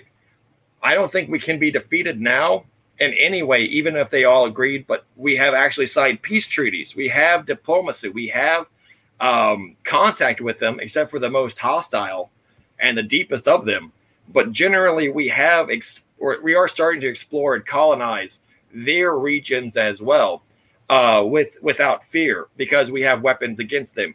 We are currently, right now, for example, in a underground war, subterranean war, against hostile remnants of these forces of these civilizations that are too close to the city that won't stop their uh, uh, attacks or raids on the human population. Um, and that's something that's been going on for the last couple of years. Like, look it up. The army, the military, the Marines, the the uh, world's militaries are training troops to fight underground wars. They're spending billions of dollars to fight in bunkers, to fight in uh, tunnels, to fight in mines. And the military strategists are talking about openly that there are 10,000 plus underground cities that could possibly be hostile staging areas for enemy forces in the world. And this isn't this they want you to think it's always a war between people, but it's not. People didn't make 10,000 underground cities. Yeah. That, that, that's literally the, the the the contingency plan is that everything that we're developing to fight wars is not for the skirmishes between tribes of people, but against these other species and has been for the last hundred years since World War One. We've known about this existence in World War One. Everything from Vietnam, the Gulf War, War on Terror, uh, Grenada, Panama, all military actions, Vietnam, all of it uh, have been against these societies, not against people. And when we have fought people, it's a game. It's a theatrical strategy game played just so that they can get the real carnage on tape to better sell the story. A lot of the battles that happened in World War II on the islands, that was done between two Freemasonic generals sacrificing their soldiers merely for the videotapes of dead Marines buried half in the sand on Iwo Jima. So they could show that film in movie theaters in America and say, Do you see? Do you see that we're dying over there? Buy war bonds. Do you see why your son has to go to get drafted? Do you see why this we have to build the atomic bomb? And no one even thinks, no one even thinks that this could be a, a an act or a fake because it's called a snuff film. And they just yeah. make these, it's all all war is a theater. All war is staged and it has like why was there a cameraman there because yeah. because that was the most important thing not the beach not the island the film the film of men dying because you can convince people of your lie when you have real blood on it and this is how the game has been going on and they, they're master deceivers they're, they they exist in secret societies deception is their number one forte right like as a tribe and so uh, there's no way around it. They are absolutely lying to us about this one major secret. That is, we are not alone. And not only are we not alone, we are working with the others. The others, we have met them, they are us. And we are absolutely seeing eye to eye now. And if we told you the truth, you would demand that. You would demand access to it. You would demand the truth to be told to you. And never again could we lie to you to keep you in control. Now, it's not necessarily that we want to lie to ourselves now. Trump, for example, wanted to tell the truth in 2017, and the extraterrestrials told him no. And this is according to a so. Secret, uh, who were those extraterrestrials that told them no? Was that from the, the Galactic Federation of Light, yeah, or was that was okay. the Venusians? Yeah, that was the, see. So the good guys, the quote unquote, but they're still keeping the secret because the secret is important to them in this timeline that they're creating. Now, it's not for people to understand or be able to to demand uh, be revoked. I agree with it. I believe the secret sucks. I believe the truth should be told. That's why I'm telling the truth, right? Yeah. But I also believe that the secret is a test. And the test is when are people just going to say enough's enough? Fuck it. Stop lying to us. We already know. And we don't need you to tell us what we already know. And I think that's the test that they want to put us through, you know? And yeah, I had another thought too about a test is like, I, am just because this is something that goes through my mind a lot, right? So I have, you know, some Gnostic ideas, of, and I've had these interesting conversations. Actually, um, one was with uh, David Icke, and his new book is about the trap, right? And so there's this. He, he talks about this energy force field that's over the planet Earth, and that we are reincarnating and that we can't penetrate that firmament or whatever you want to call it without vibrating at a certain frequency right and so i was thinking this this frequency um, and we we discussed it. It was about higher frequencies, so like love and light and kindness and compassion. And these frequencies, if you are vibrating at these frequencies, that's like a key to enter and exit through whatever that firmament is. And so we had this like to me that is what Jesus is, right? So he says, "I am the way, the truth, and the life. No man can leave or go to heaven except through me. And I was like, what if Jesus is a frequency, right? It says God is love yep. right? So that like what he's saying is you have to vibrate at these frequencies to enter heaven. But like I was almost thinking about taking this into the physical realm. It's like maybe we're not ready. Like maybe the Galactic Federation of Light doesn't think that we are ready to go to the stars and go and do like be like a, a real member of the Federation until Earth like stops wars, stops fighting with each other, stops killing each other. And it's like almost as a humanity, we have to achieve that level of love and frequency to to be able to leave this place. Yes, Is there something to that? Like yes, that's very accurate. And I believe the same thing. Like, okay, so there are two break there are two societies of human beings, right? Human beings are already divided now. There are the the breakaway civilization inside the Earth Alliance they number in hundreds of millions already off world, on Mars, on the moon, who know the truth, who live mm. full time in the truth, who deal with extraterrestrials. They may not meet them personally, like I may not meet a panda bear personally, but I can research. I have the freedom of knowledge to understand that this is real, right? I can watch a documentary on it. I can enjoy the fact that my society has this, like, as a truth. Um, now we live unfortunately, we find ourselves in the second but much larger group of people.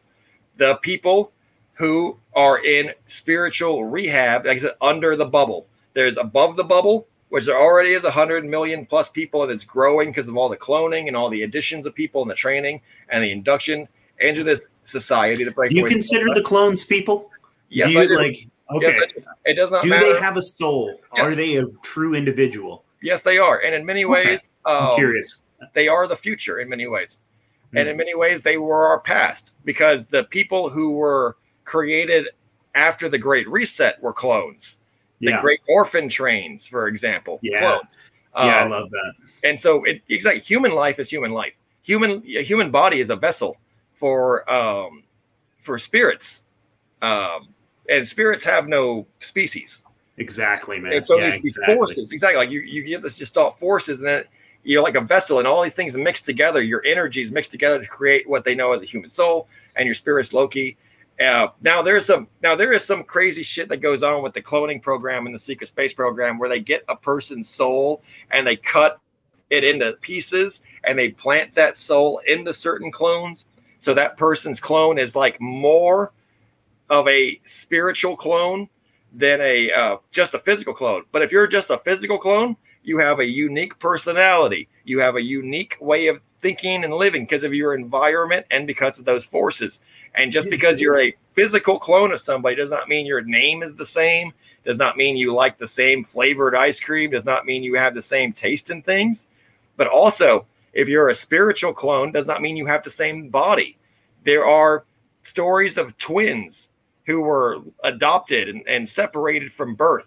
And when yeah. they meet each other, they're like the exact same person. They have the same car, they have the same type of wife, they have, they live in the same kind of house, they have the same kind of like view on the world life and things. And so that is what was researched by the Darkwood Fleet, Dr. Mengele. They researched what was the connection between souls and bodies, twins, etc. Everyone knows twins are that closest natural phenomena to cloning, right? And you don't have to be identical twins to be very close twins, and also very identical twins can be very different people. Yeah. And so they started playing more with the spiritual side of cloning, and that's why it's like that's the crazier shit to me than just thinking that yeah, people are mass produced in batches. You're you're number 300 of 500 clones that look all exactly like you, right? You're a clone trooper and you're sitting there eating your meal and training, and they put on the armor and stuff, so you're all like your clone trooper. But you still could have your own dreams, your own goals, your independent streak, you know, yeah. your own things that make you you, because that's okay. just how life is. And know what? You may not even want to do that. You may, I said, they could be like, you're a clone. You're going to go fight. You're like, I don't want to do that. Like, I don't, I have my own re- eh, reasons and, and motivation. Yeah. You might have like deep similarities just because of our genetics, but like every single person is an individual because of the different experiences that we've had and different things exactly. that have shaped us and traumas that have created different things and paths in our exactly. lives. Exactly. Yeah. Now, now get into this idea of the modern day. So I said now at the 80s, we're dealing with all this. We're kicking ass. We're taking names. Uh, we got our alliances good. Uh, the the spirit of the balance begins to shift in the 90s. Now, I got into the secret space program when I was nine years old in 1996 when uh, the U.S. Navy performed what they call a MILAB, a military abduction. And they entered my room, asked me to volunteer for the secret space fleet, uh, asked me if I wanted to be a hero, uh, just like the X Men. I said yes. Then we so went. That's fascinating. They still want your consent, even if you're yeah. a child and you don't exactly know what you're agreeing to. Yes. They still because, ask you. Yeah, because it's all about the spiritual consent and etc. Yeah. Exactly. They cannot take you. Like I said, they have to operate on the good side of the force. This is what makes them quote unquote good guys.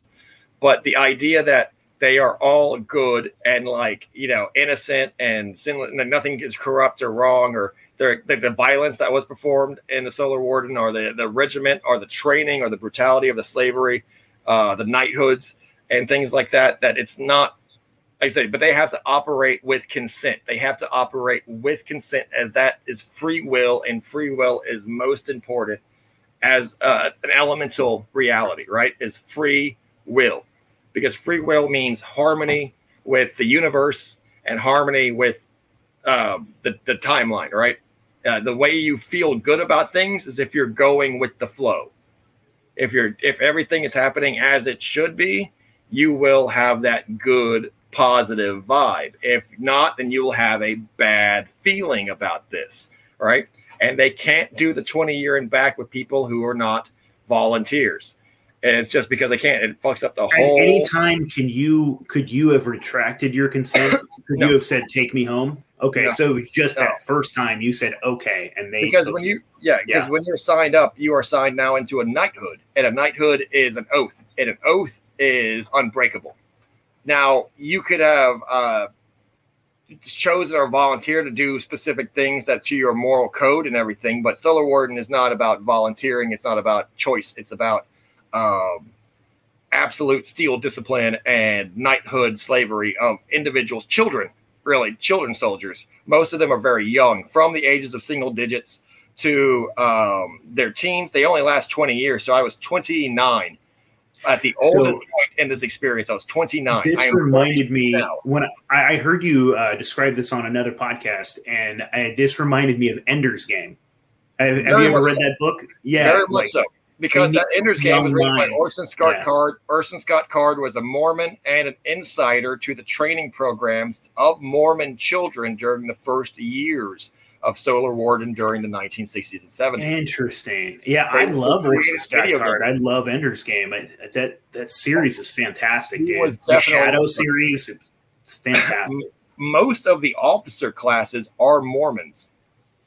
Interesting. Very, Absolutely. very interesting. The Mormon stock. Most of the pilots, most of the officers, most of the Dude, most of the CIA and FBI and all of those secret Mormon. agents, a ton of them are Mormon. Yeah. Mormon. So Orson Scott Card's Ender's Game is absolutely disclosure on the educations of leadership at a modern, a modern Earth globalist government.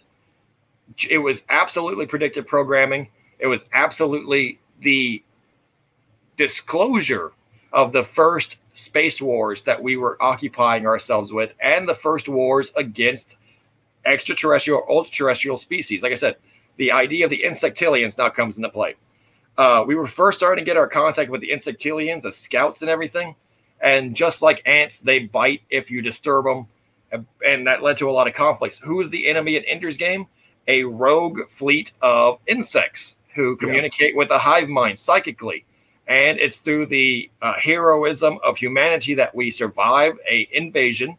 But then our plan is to go blow up their planet. Remember, that's the plan. That's, remember, they're like, okay, we'll blow up their fucking planet, right? They showed up here. We got to show up back over there and blow up their planet. And that's how we're going to win. And we're going to lie to these kids.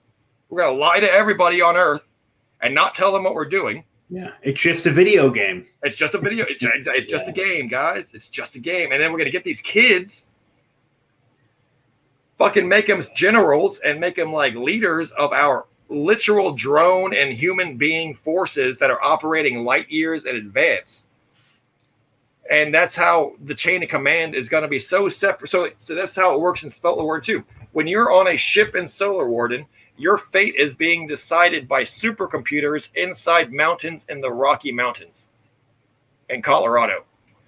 You know, because like I said, you know because you you can get access to this if you don't want to remain willfully ignorant they will upfront tell you that their entire battle plans, their fleets are controlled by supercomputers that are millions of times smarter than human beings, safely kept deep underground under the Rocky Mountains and in different mountain points in the world.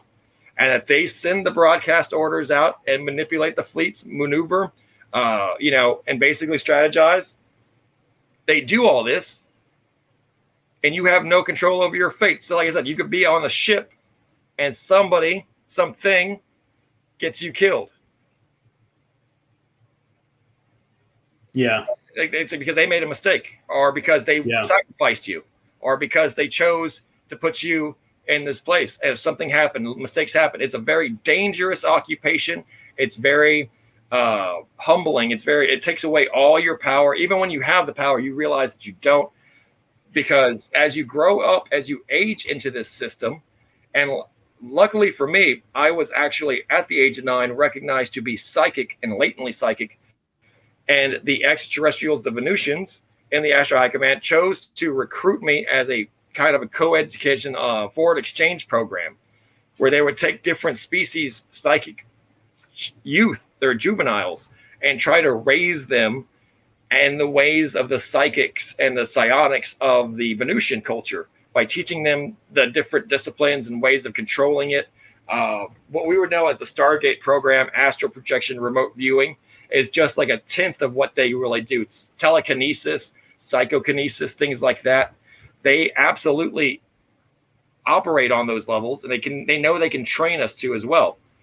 Because of that, I was always connected to intelligence from there on in. I was even when I was asked to serve, it was a temporary respite from the constant research and psychic investigations of these things, technologies, groups, factions, motivations, historical figures, historical moments, etc. Which is why I consider myself more of a historian because I was constantly just uploading data from the history of all of these different groups.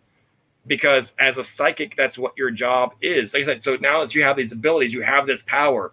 Well, it's not yours. You have to do this for them you have to because it's your oath.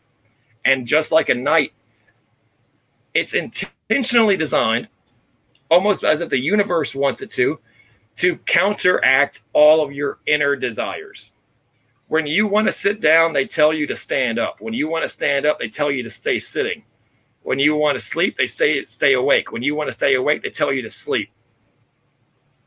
Like that, do you understand? Yeah. Like yeah. they it's it's far longer. It's far more than telling you when to piss, shit, shave.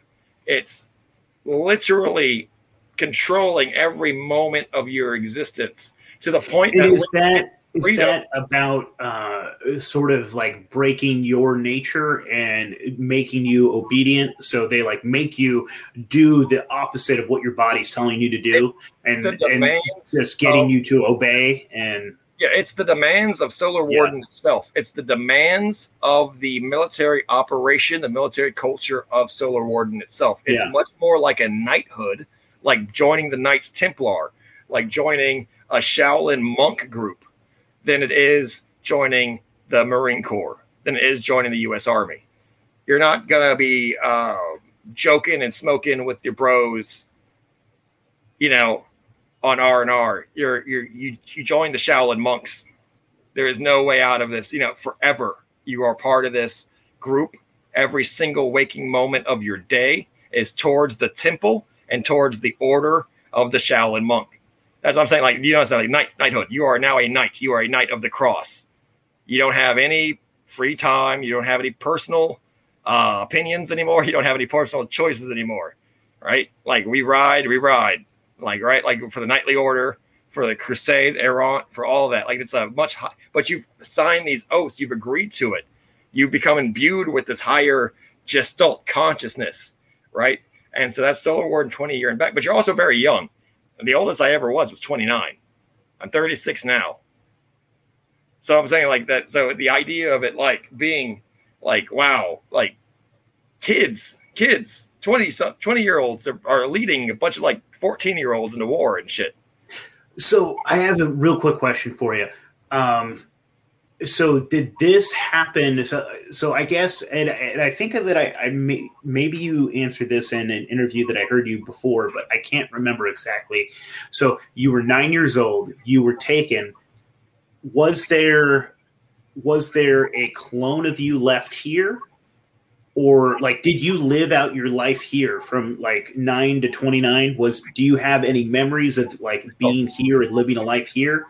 Uh, or What were you happened- like partially psychically taken to this place? no i was i was physically taken in body Physically, for 20 years now what happened with the 20 year and back program like it happens with everybody's 20 year and back program is like um okay so so so this is like a timeline right okay so this is like say this part right here would be like your default delta timeline or your prime timeline right this is if it never happened to me i would have gone about my day every Yeah. like, okay.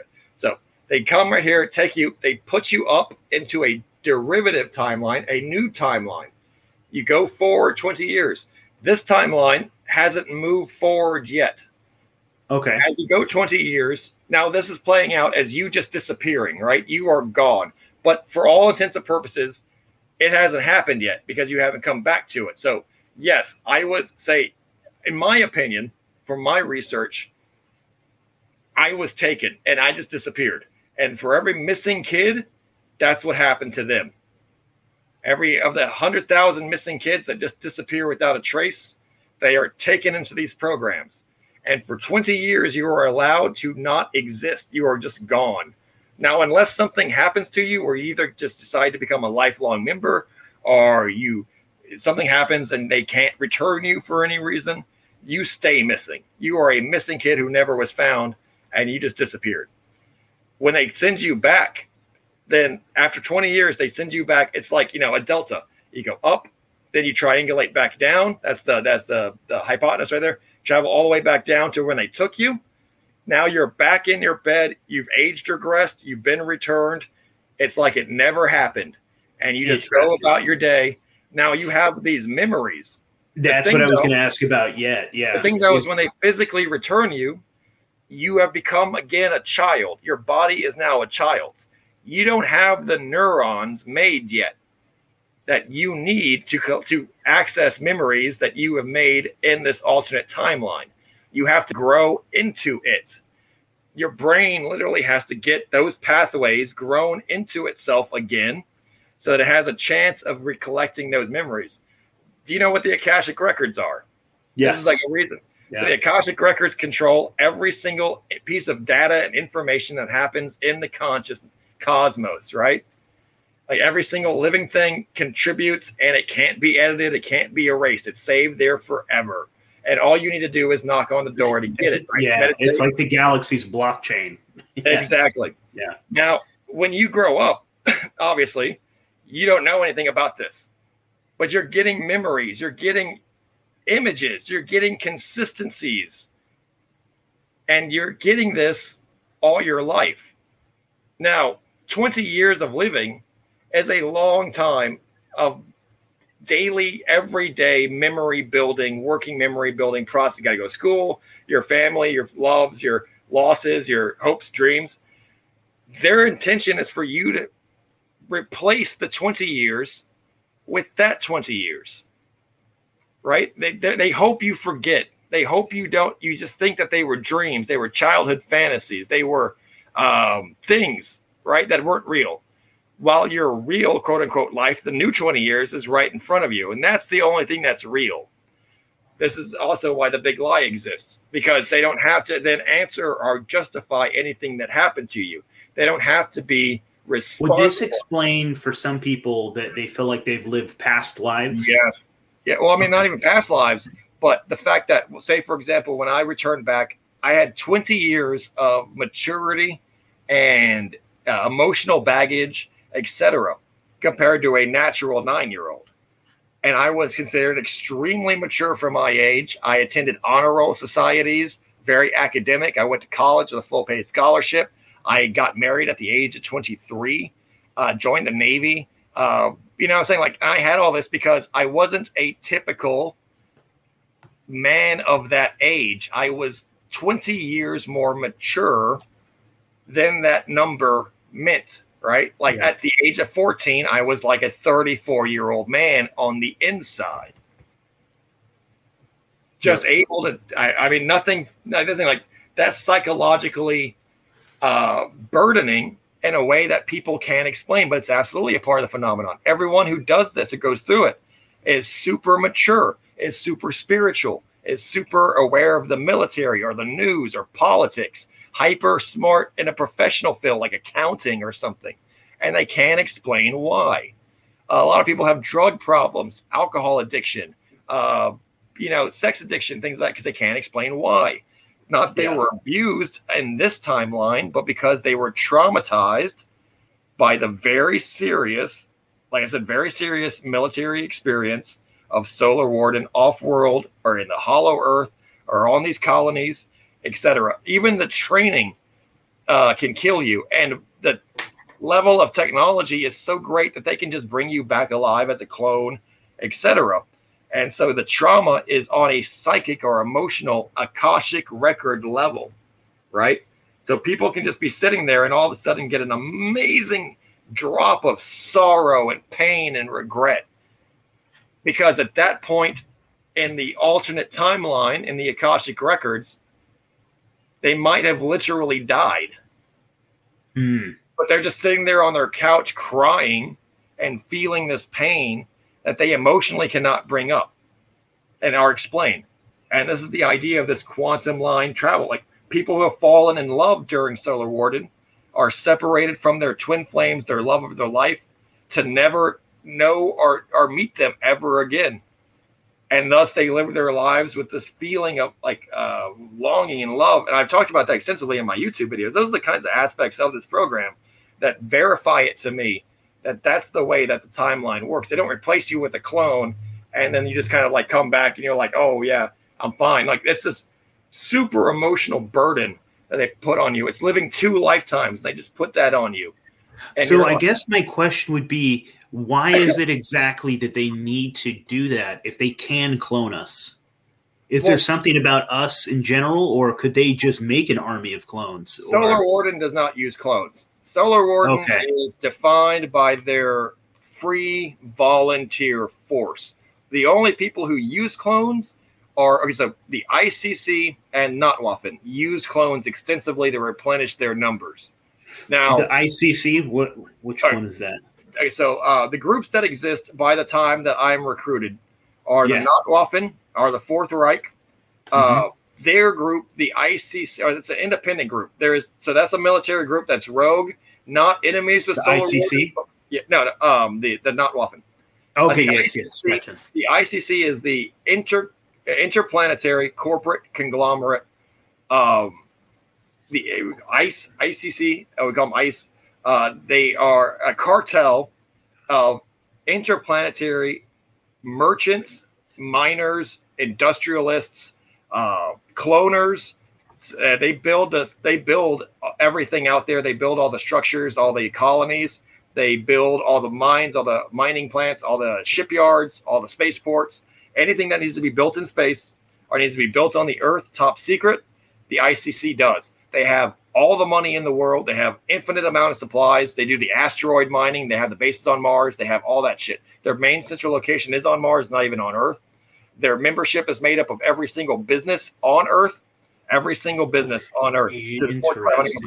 Contributes to it from Halliburton, BlackRock, all of that. They control from the top down. The reason why they're the Nachtwaffens group, but not the Nachtwaffen, is the Nachtwaffen uses them to maintain peaceful diplomatic powers on Earth and abroad because they control literally all the space trucks. They control literally the food supply. They control literally the air supply. You need a new ship, they can make it for you. So the ICC, the Interplanetary Corporate Conglomerate, is that like the people that are controlling the big banking systems? Are they the Yeah. okay? Absolutely. So those are those evil bastards that keep us in this like slave mentality and yeah, Which is why I said Gotcha. they're rogue. They're rogue yeah.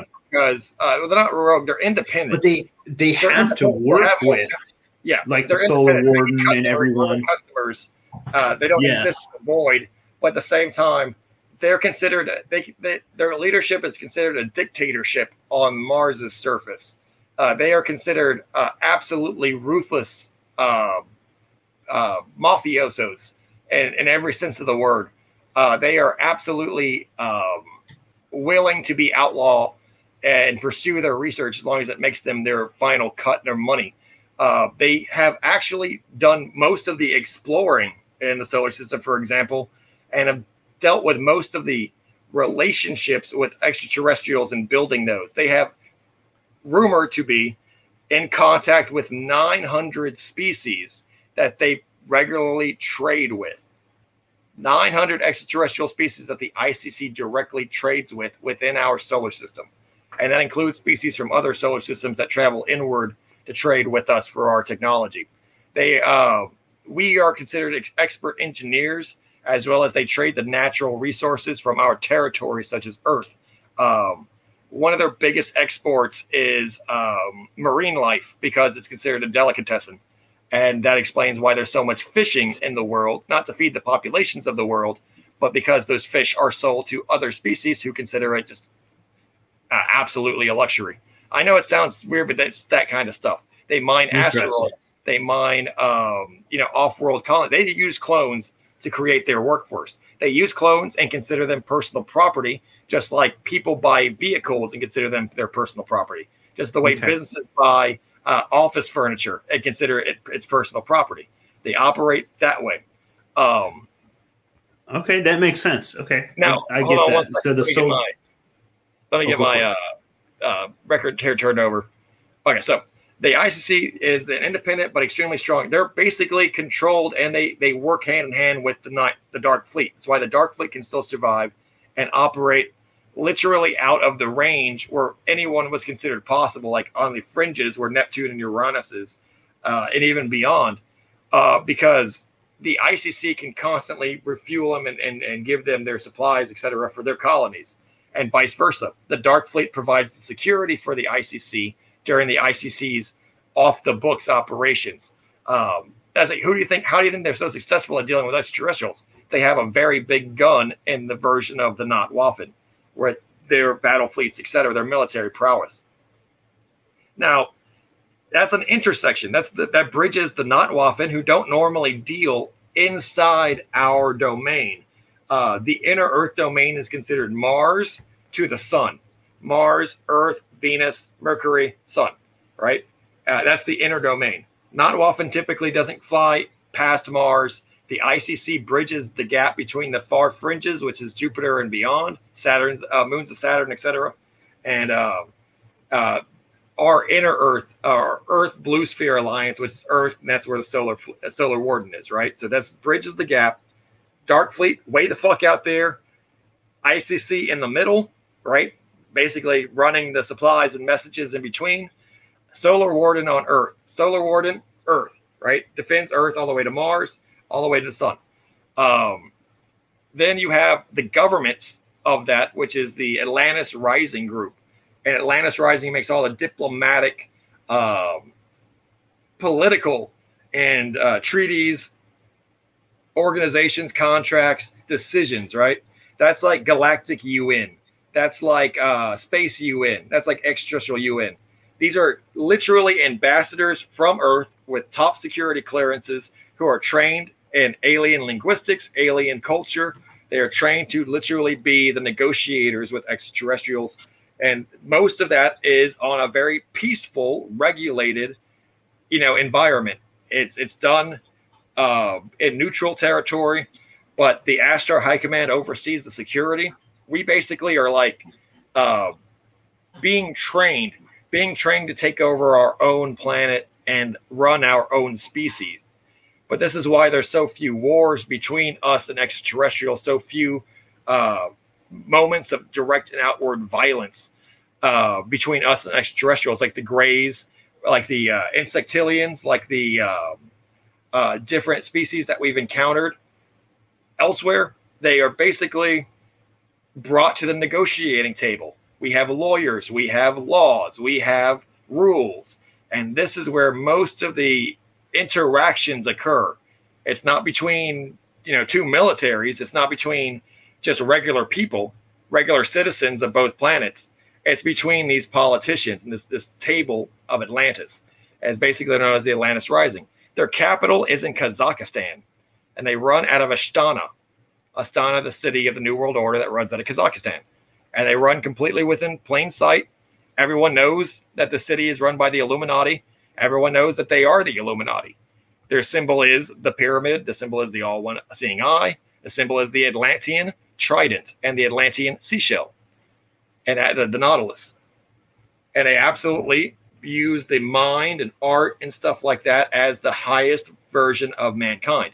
Now, I wasn't a part of that group. I was a part of Solar Warden, which is a knighthood, which is their defender, their Knights Templar, their muscle, their military order. Now, basically, those are the major human factions as it exists. And there are many smaller groups inside these factions, many smaller organizations, many smaller, groups, like the Men in Black.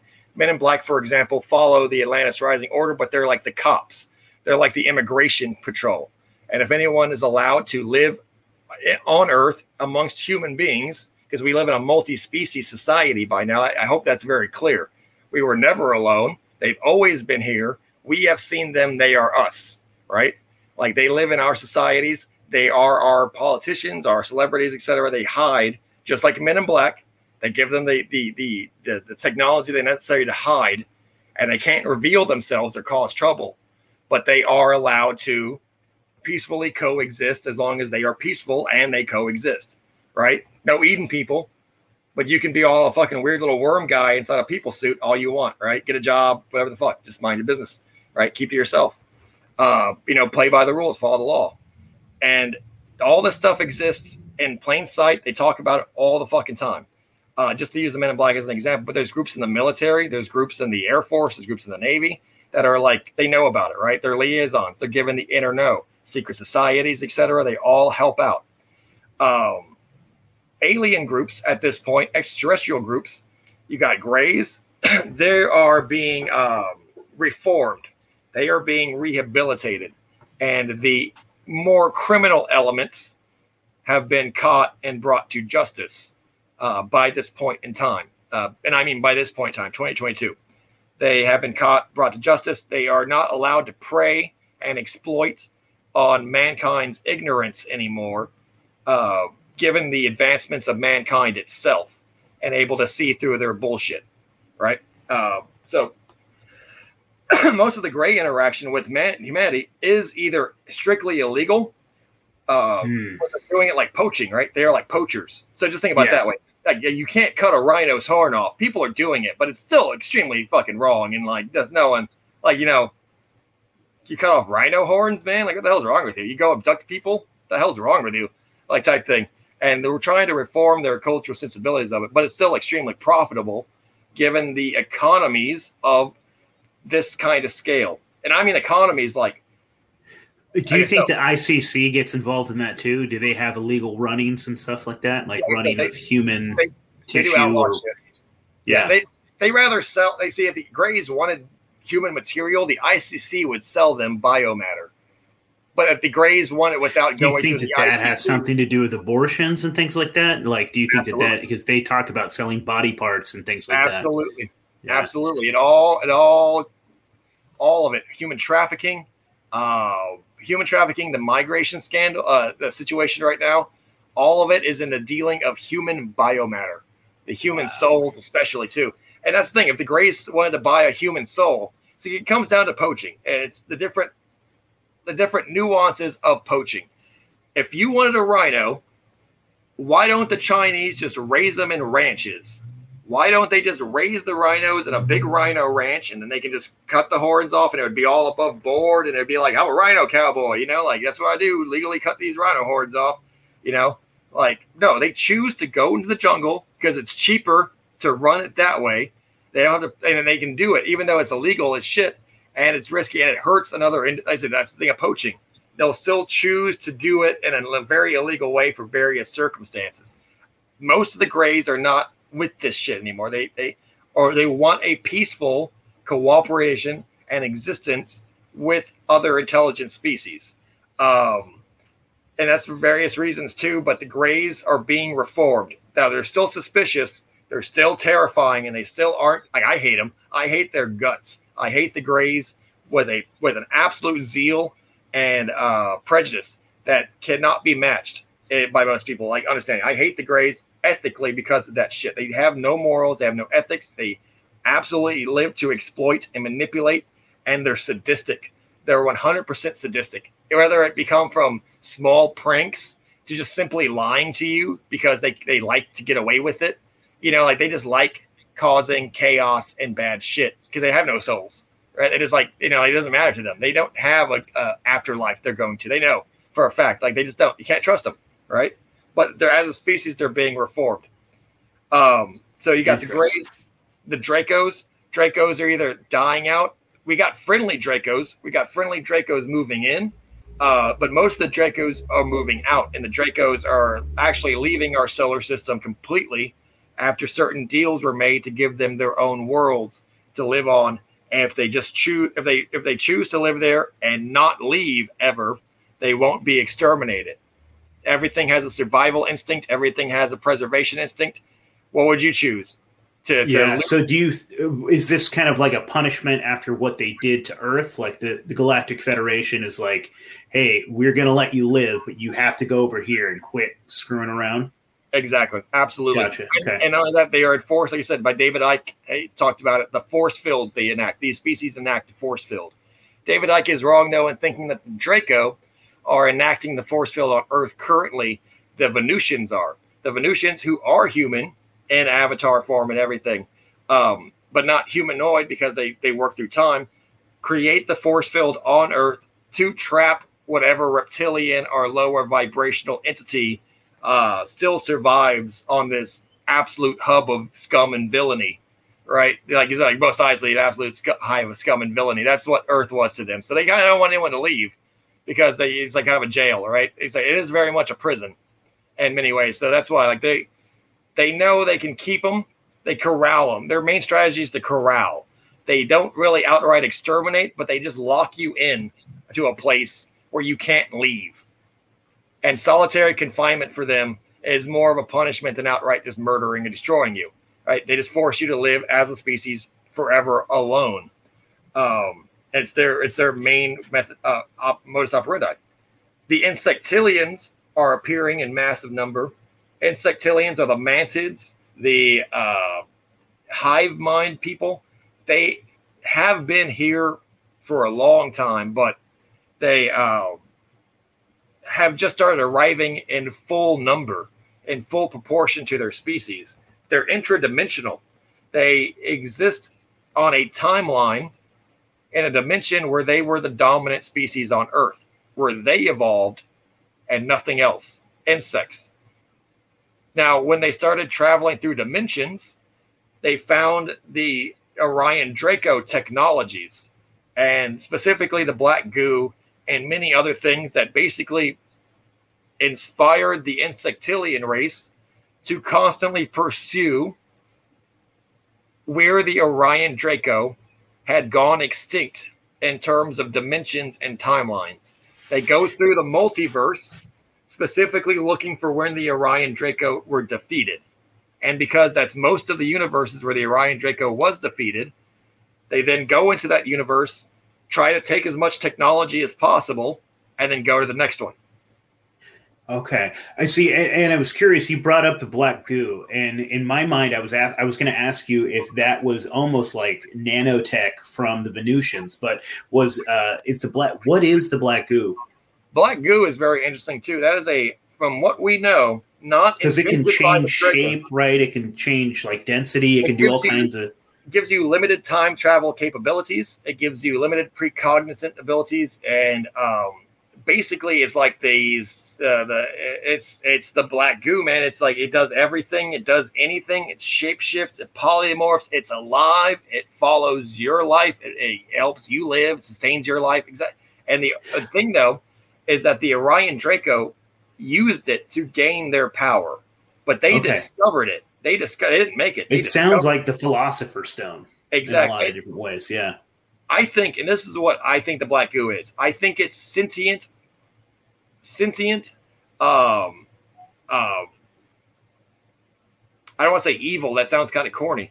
Sentient Earth, like pure, uh, like Earth matter. Like it's like, uh, because they discovered it deep underground. They discovered it in the subterranean explorations of theirs, but it transformed their society. Like it's a primordial evil. It's like a Shoggoth. It's like a it's like an like a, it's like a very Lovecraftian substance of like. And it could, can it be used for good, or do you, does it kind of like corrupt? exactly, it, it, does give the impression of corrupting, at least biologically, because because it drastically reduces uh, lifespan from contact, at least with humans. Um, it has the ability to drive people insane and producing paranoid schizophrenia. Whether or not it's not compatible with our physiology, it didn't have very positive you know implications for the reptilians either. They were extremely corrupted by it, and in fact had a civil war. And what I said earlier about friendly Draco, there are some Draco who are against the black goo, but the black goo has become a species addiction of theirs, so that when they're born, they're basically grafted with black goo symbiotes, and they exist their entire life with black goo in their body, in their veins, and they use it as an extension of themselves. Um, talk about transhumanism, trans reptilianism, right? Like so there's a reptilian core who believe that the black goo is an evil corruption, a parasite that has corrupted their species for the worst, right? And proven that and led to their extinction because it makes you hyper aggressive, it makes you megalomaniacal, it gives you um, this this chaotic energy and and desires that are obvious at the same time mysterious. Like, uh, uh, they're obvious though that they like this does have this effect. It's like steroids. You know, it's like steroids, but technolo- technological steroids, and you become like Venom. You become like that black suited Spider Man. You know, where you are you, but the dark version of you, right? Like all your aggression, mm-hmm. all your hostilities get fueled yeah, I mean it. Made, yeah, it gave it gave Spider Man crazy powers and ability yeah. and strength, but yeah, it was corrupting. So, um, I have one more question because uh, I know we're past two hours and we probably both got to get going here. But I, I, I, but Tex, dude, we need to do this. We need to do a part two. We need to do a part three. Like I think I feel like we're just getting started. This is so awesome. I have a million questions for you, but. No uh, this last question I have for you was I've heard something uh, recently about um, different uh, parts of the Pentagon and the military. They're discussing something that they keep uh, secret. They're saying that the Sumerian gods are coming back. Mm-hmm. What is what is your opinion on that? Is that the Anunnaki? Is that the Vril? Is that the Venusians? Who are these Sumerian gods that they're referring to? And is there something that's coming back right now?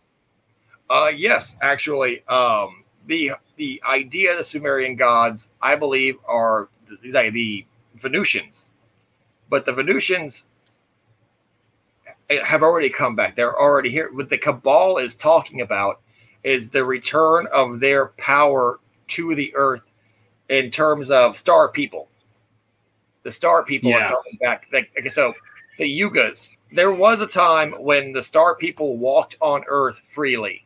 When, like I said, they, they lived on Earth full time in the open. There was no secrecy. They were considered the gods, right? And that's what's coming back is the Venusians will travel back to Earth. The Ashtar High Command will return. It will be the time of the Sumerian kings, where they rule for thousands of years. Thousand, like have you read that that that king list that goes on for two hundred thousand years? Like you know, it's like this king ruled for nine hundred years. This king ruled for seven hundred years. His son ruled for two thousand years. And you're like, how could people live that long? They're not. The Venusians have lifespans like that, though, and that's what was coming back. Is that human authority? Humans will not be the authority on Earth. We aren't the authority in space. We are able to control our affairs, but as like grown or growing children under the responsibility of the Ashtar High Command. And so, yes, when the Sumerians are coming back, and plus, we've got to remember the military industrial complex did not side with the Venusians. The military industrial complex sided with the Greys. So they are not allies or in, in the know. They're not included in the Ashtar High Command. So even if they're on Earth in Area 51, etc., sending their messages in between their little bunkers, deep underground military bases, they're preparing and their cabals to try to fight back or to save themselves from this judgment. Now, like they said, it, it's very much like, um, you know, you can see how foolish it is. You can see their folly. Like, how can these groups of people think they can get away with it forever? And that's what you're seeing here. How can the Clintons, how can these deep military invested mafioso families think they can get away with it forever? Right? The people are coming up, they're waking up. The people, and and they can't. They, they only can get away with it because they outpower us, because they have these bunkers, because they have private jets, because they have security forces, right? When the Sumerian kings come down, when the star people come down, because that's what it's code for, is the star people, it will be uh, Venusian ships, it will be uh, extraterrestrial ships of different species, and it will be solar warden ships. It will be human beings who have already allied with these extraterrestrials coming down to take back power, to take over. And literally, it, it will be like, uh, you know, we are from the stars. We are your commanders. We rule, you know, not you. And then no matter what, it, it's going to be come down to either the the evil cabal, because that's what I call them, the evil cabals of Satanists and Moloch worshippers and things like that, right? Like these evil reptilian uh, monarchies, these black dynasties, and their criminal organizations uh, trying to convince all of the world who are their slaves with their mass media that these extraterrestrials, who I already know all about, who I'm trying to tell people about, um, and the secret space program are evil, that they're evil, and that they're actually here to invade us, and we got to fight them, and we can never listen to them. And that, but listen to us though. Keep listening to the Democrats. Keep listening to the Republicans. Right? Like, oh, it's the alien invasion. We got to stop them, but keep voting Democrat. You know, like, hey, give us more, like, give us more of those votes. You know, type thing. And because that's the thing, that status quo system that we've been raised in, what we know as America, what we know as the world, is an illegitimate, Freemasonic, occult, uh, Luciferian cabal of pirates that wish to enslave nine out of every 10 people. They wish that nine out of 10 people listened to their every command and word and had no ability to say no to them. And they were gods on earth in their human lifetimes, right? And these are the people who are sending those messages, who are sending the messages that are like, hey, fucking, like, there's some shit we got to worry about because they're not, like, they don't know. They don't, like, you know, the president can't go to Area 51 and go inside. He doesn't have the security clearance. No, That's, that's, the wild, thing. man. Yeah, Yeah. that, that's one of the people. See, I forget because I'm already because I'm a ufologist. I already know this. I forget people don't know this. The security clearances go far beyond Oh, I'm sure. People, yeah, they and that, the president is a figurehead, man. The president's yeah, exactly. an actor. Yeah, that, that senators, congressmen, uh, business like like people in the military industrial complex, that they have higher authorities than other people who fill the same job just at different times and that like the president who hasn't been able for a long time to be able to access the secret space knowledge and it's no coincidence that the that the cabal that the evil government is openly very illuminati and they're the ones trying to figure out the UFO business the most because they're the most afraid of it who has the most to lose when the secret gets told they do because they yeah, rule man. through secrecy, because they rule through fear, because they rule through information. It's like so. This the, the cabal is our real enemy. Yes, we have different species fighting for Earth. Yes, there are different species hunting human beings. Yes, there are people getting preyed upon in the in the wilderness and in the forest by these societies that live on Earth too, the ultra-terrestrials. Uh, yes, there's all this stuff flying in space, these spaceships deep underground. The truth is, the evil that you see right in front of your face that is so in front of your face that you can't even see it anymore, that is the enemy of all mankind, as the enemy of all goodness. That is the Sith.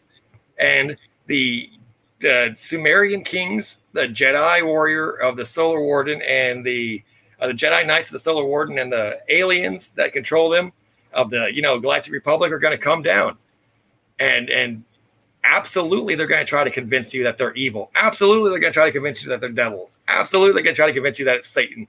Absolutely they're going to try to convince you that you're that you got to fight and die. Got to fight and die to protect Earth. Yeah, hundred percent, man. I think this is a perfect place to like. Let's put the pause here because uh, I do got to get going, man. But this no was fucking awesome. Thank you so much, dude. Like I've been trying to figure out all these things in my head, and like I've heard about the different like factions and this and that. But you made, dude, you do a fantastic job of making it very clear, very precise. Like I have a great idea, and I think this is a great building block to do another do another part, man. Uh, brother, thank you so much for coming on. Do you want to give our, our audience one more time uh, where they can find you? Oh, just Linktree, Linktree slash Beyond Top Secret Texan, all one word, lowercase. Linktree slash Beyond Top Secret Texan, all lowercase, brings you to all my platforms, my social media links, all of that. You can follow me, like me, subscribe, uh, share. Deeply appreciate when you guys share. It gets my uh, it gets me out there and everything I need it because I'm shadow banned. This information shadow banned. They don't want you to know the truth. Like I said, these people are the enemies, the ones that control all our uh, media information. They're the ones trying to use that to control us to, for our reactions when the truth is revealed. So educate yourself, uh, help yourself to the archives of my old episodes, hundreds and hundreds of them on the podcast and on YouTube. Uh, I speak about these subjects in greater detail and specifics, but this is just like the summary. And yeah, like I said, it's it's it's over a hundred years of top secret information to lay out all at once. I know it's a lot, and thank you guys for listening so far. You got a lot of guts if you came this if you came this far. But if you want to know more, check out my social media, check out my other podcast episodes, check out my YouTube vids. Beyond Top Secret Texan on every single one of those platforms. Uh, Linktree slash Beyond Top Secret Texan to bring you the links directly. Thank you very much for your time. Thank you very Thank much. You, brother. I'm tired. Yeah.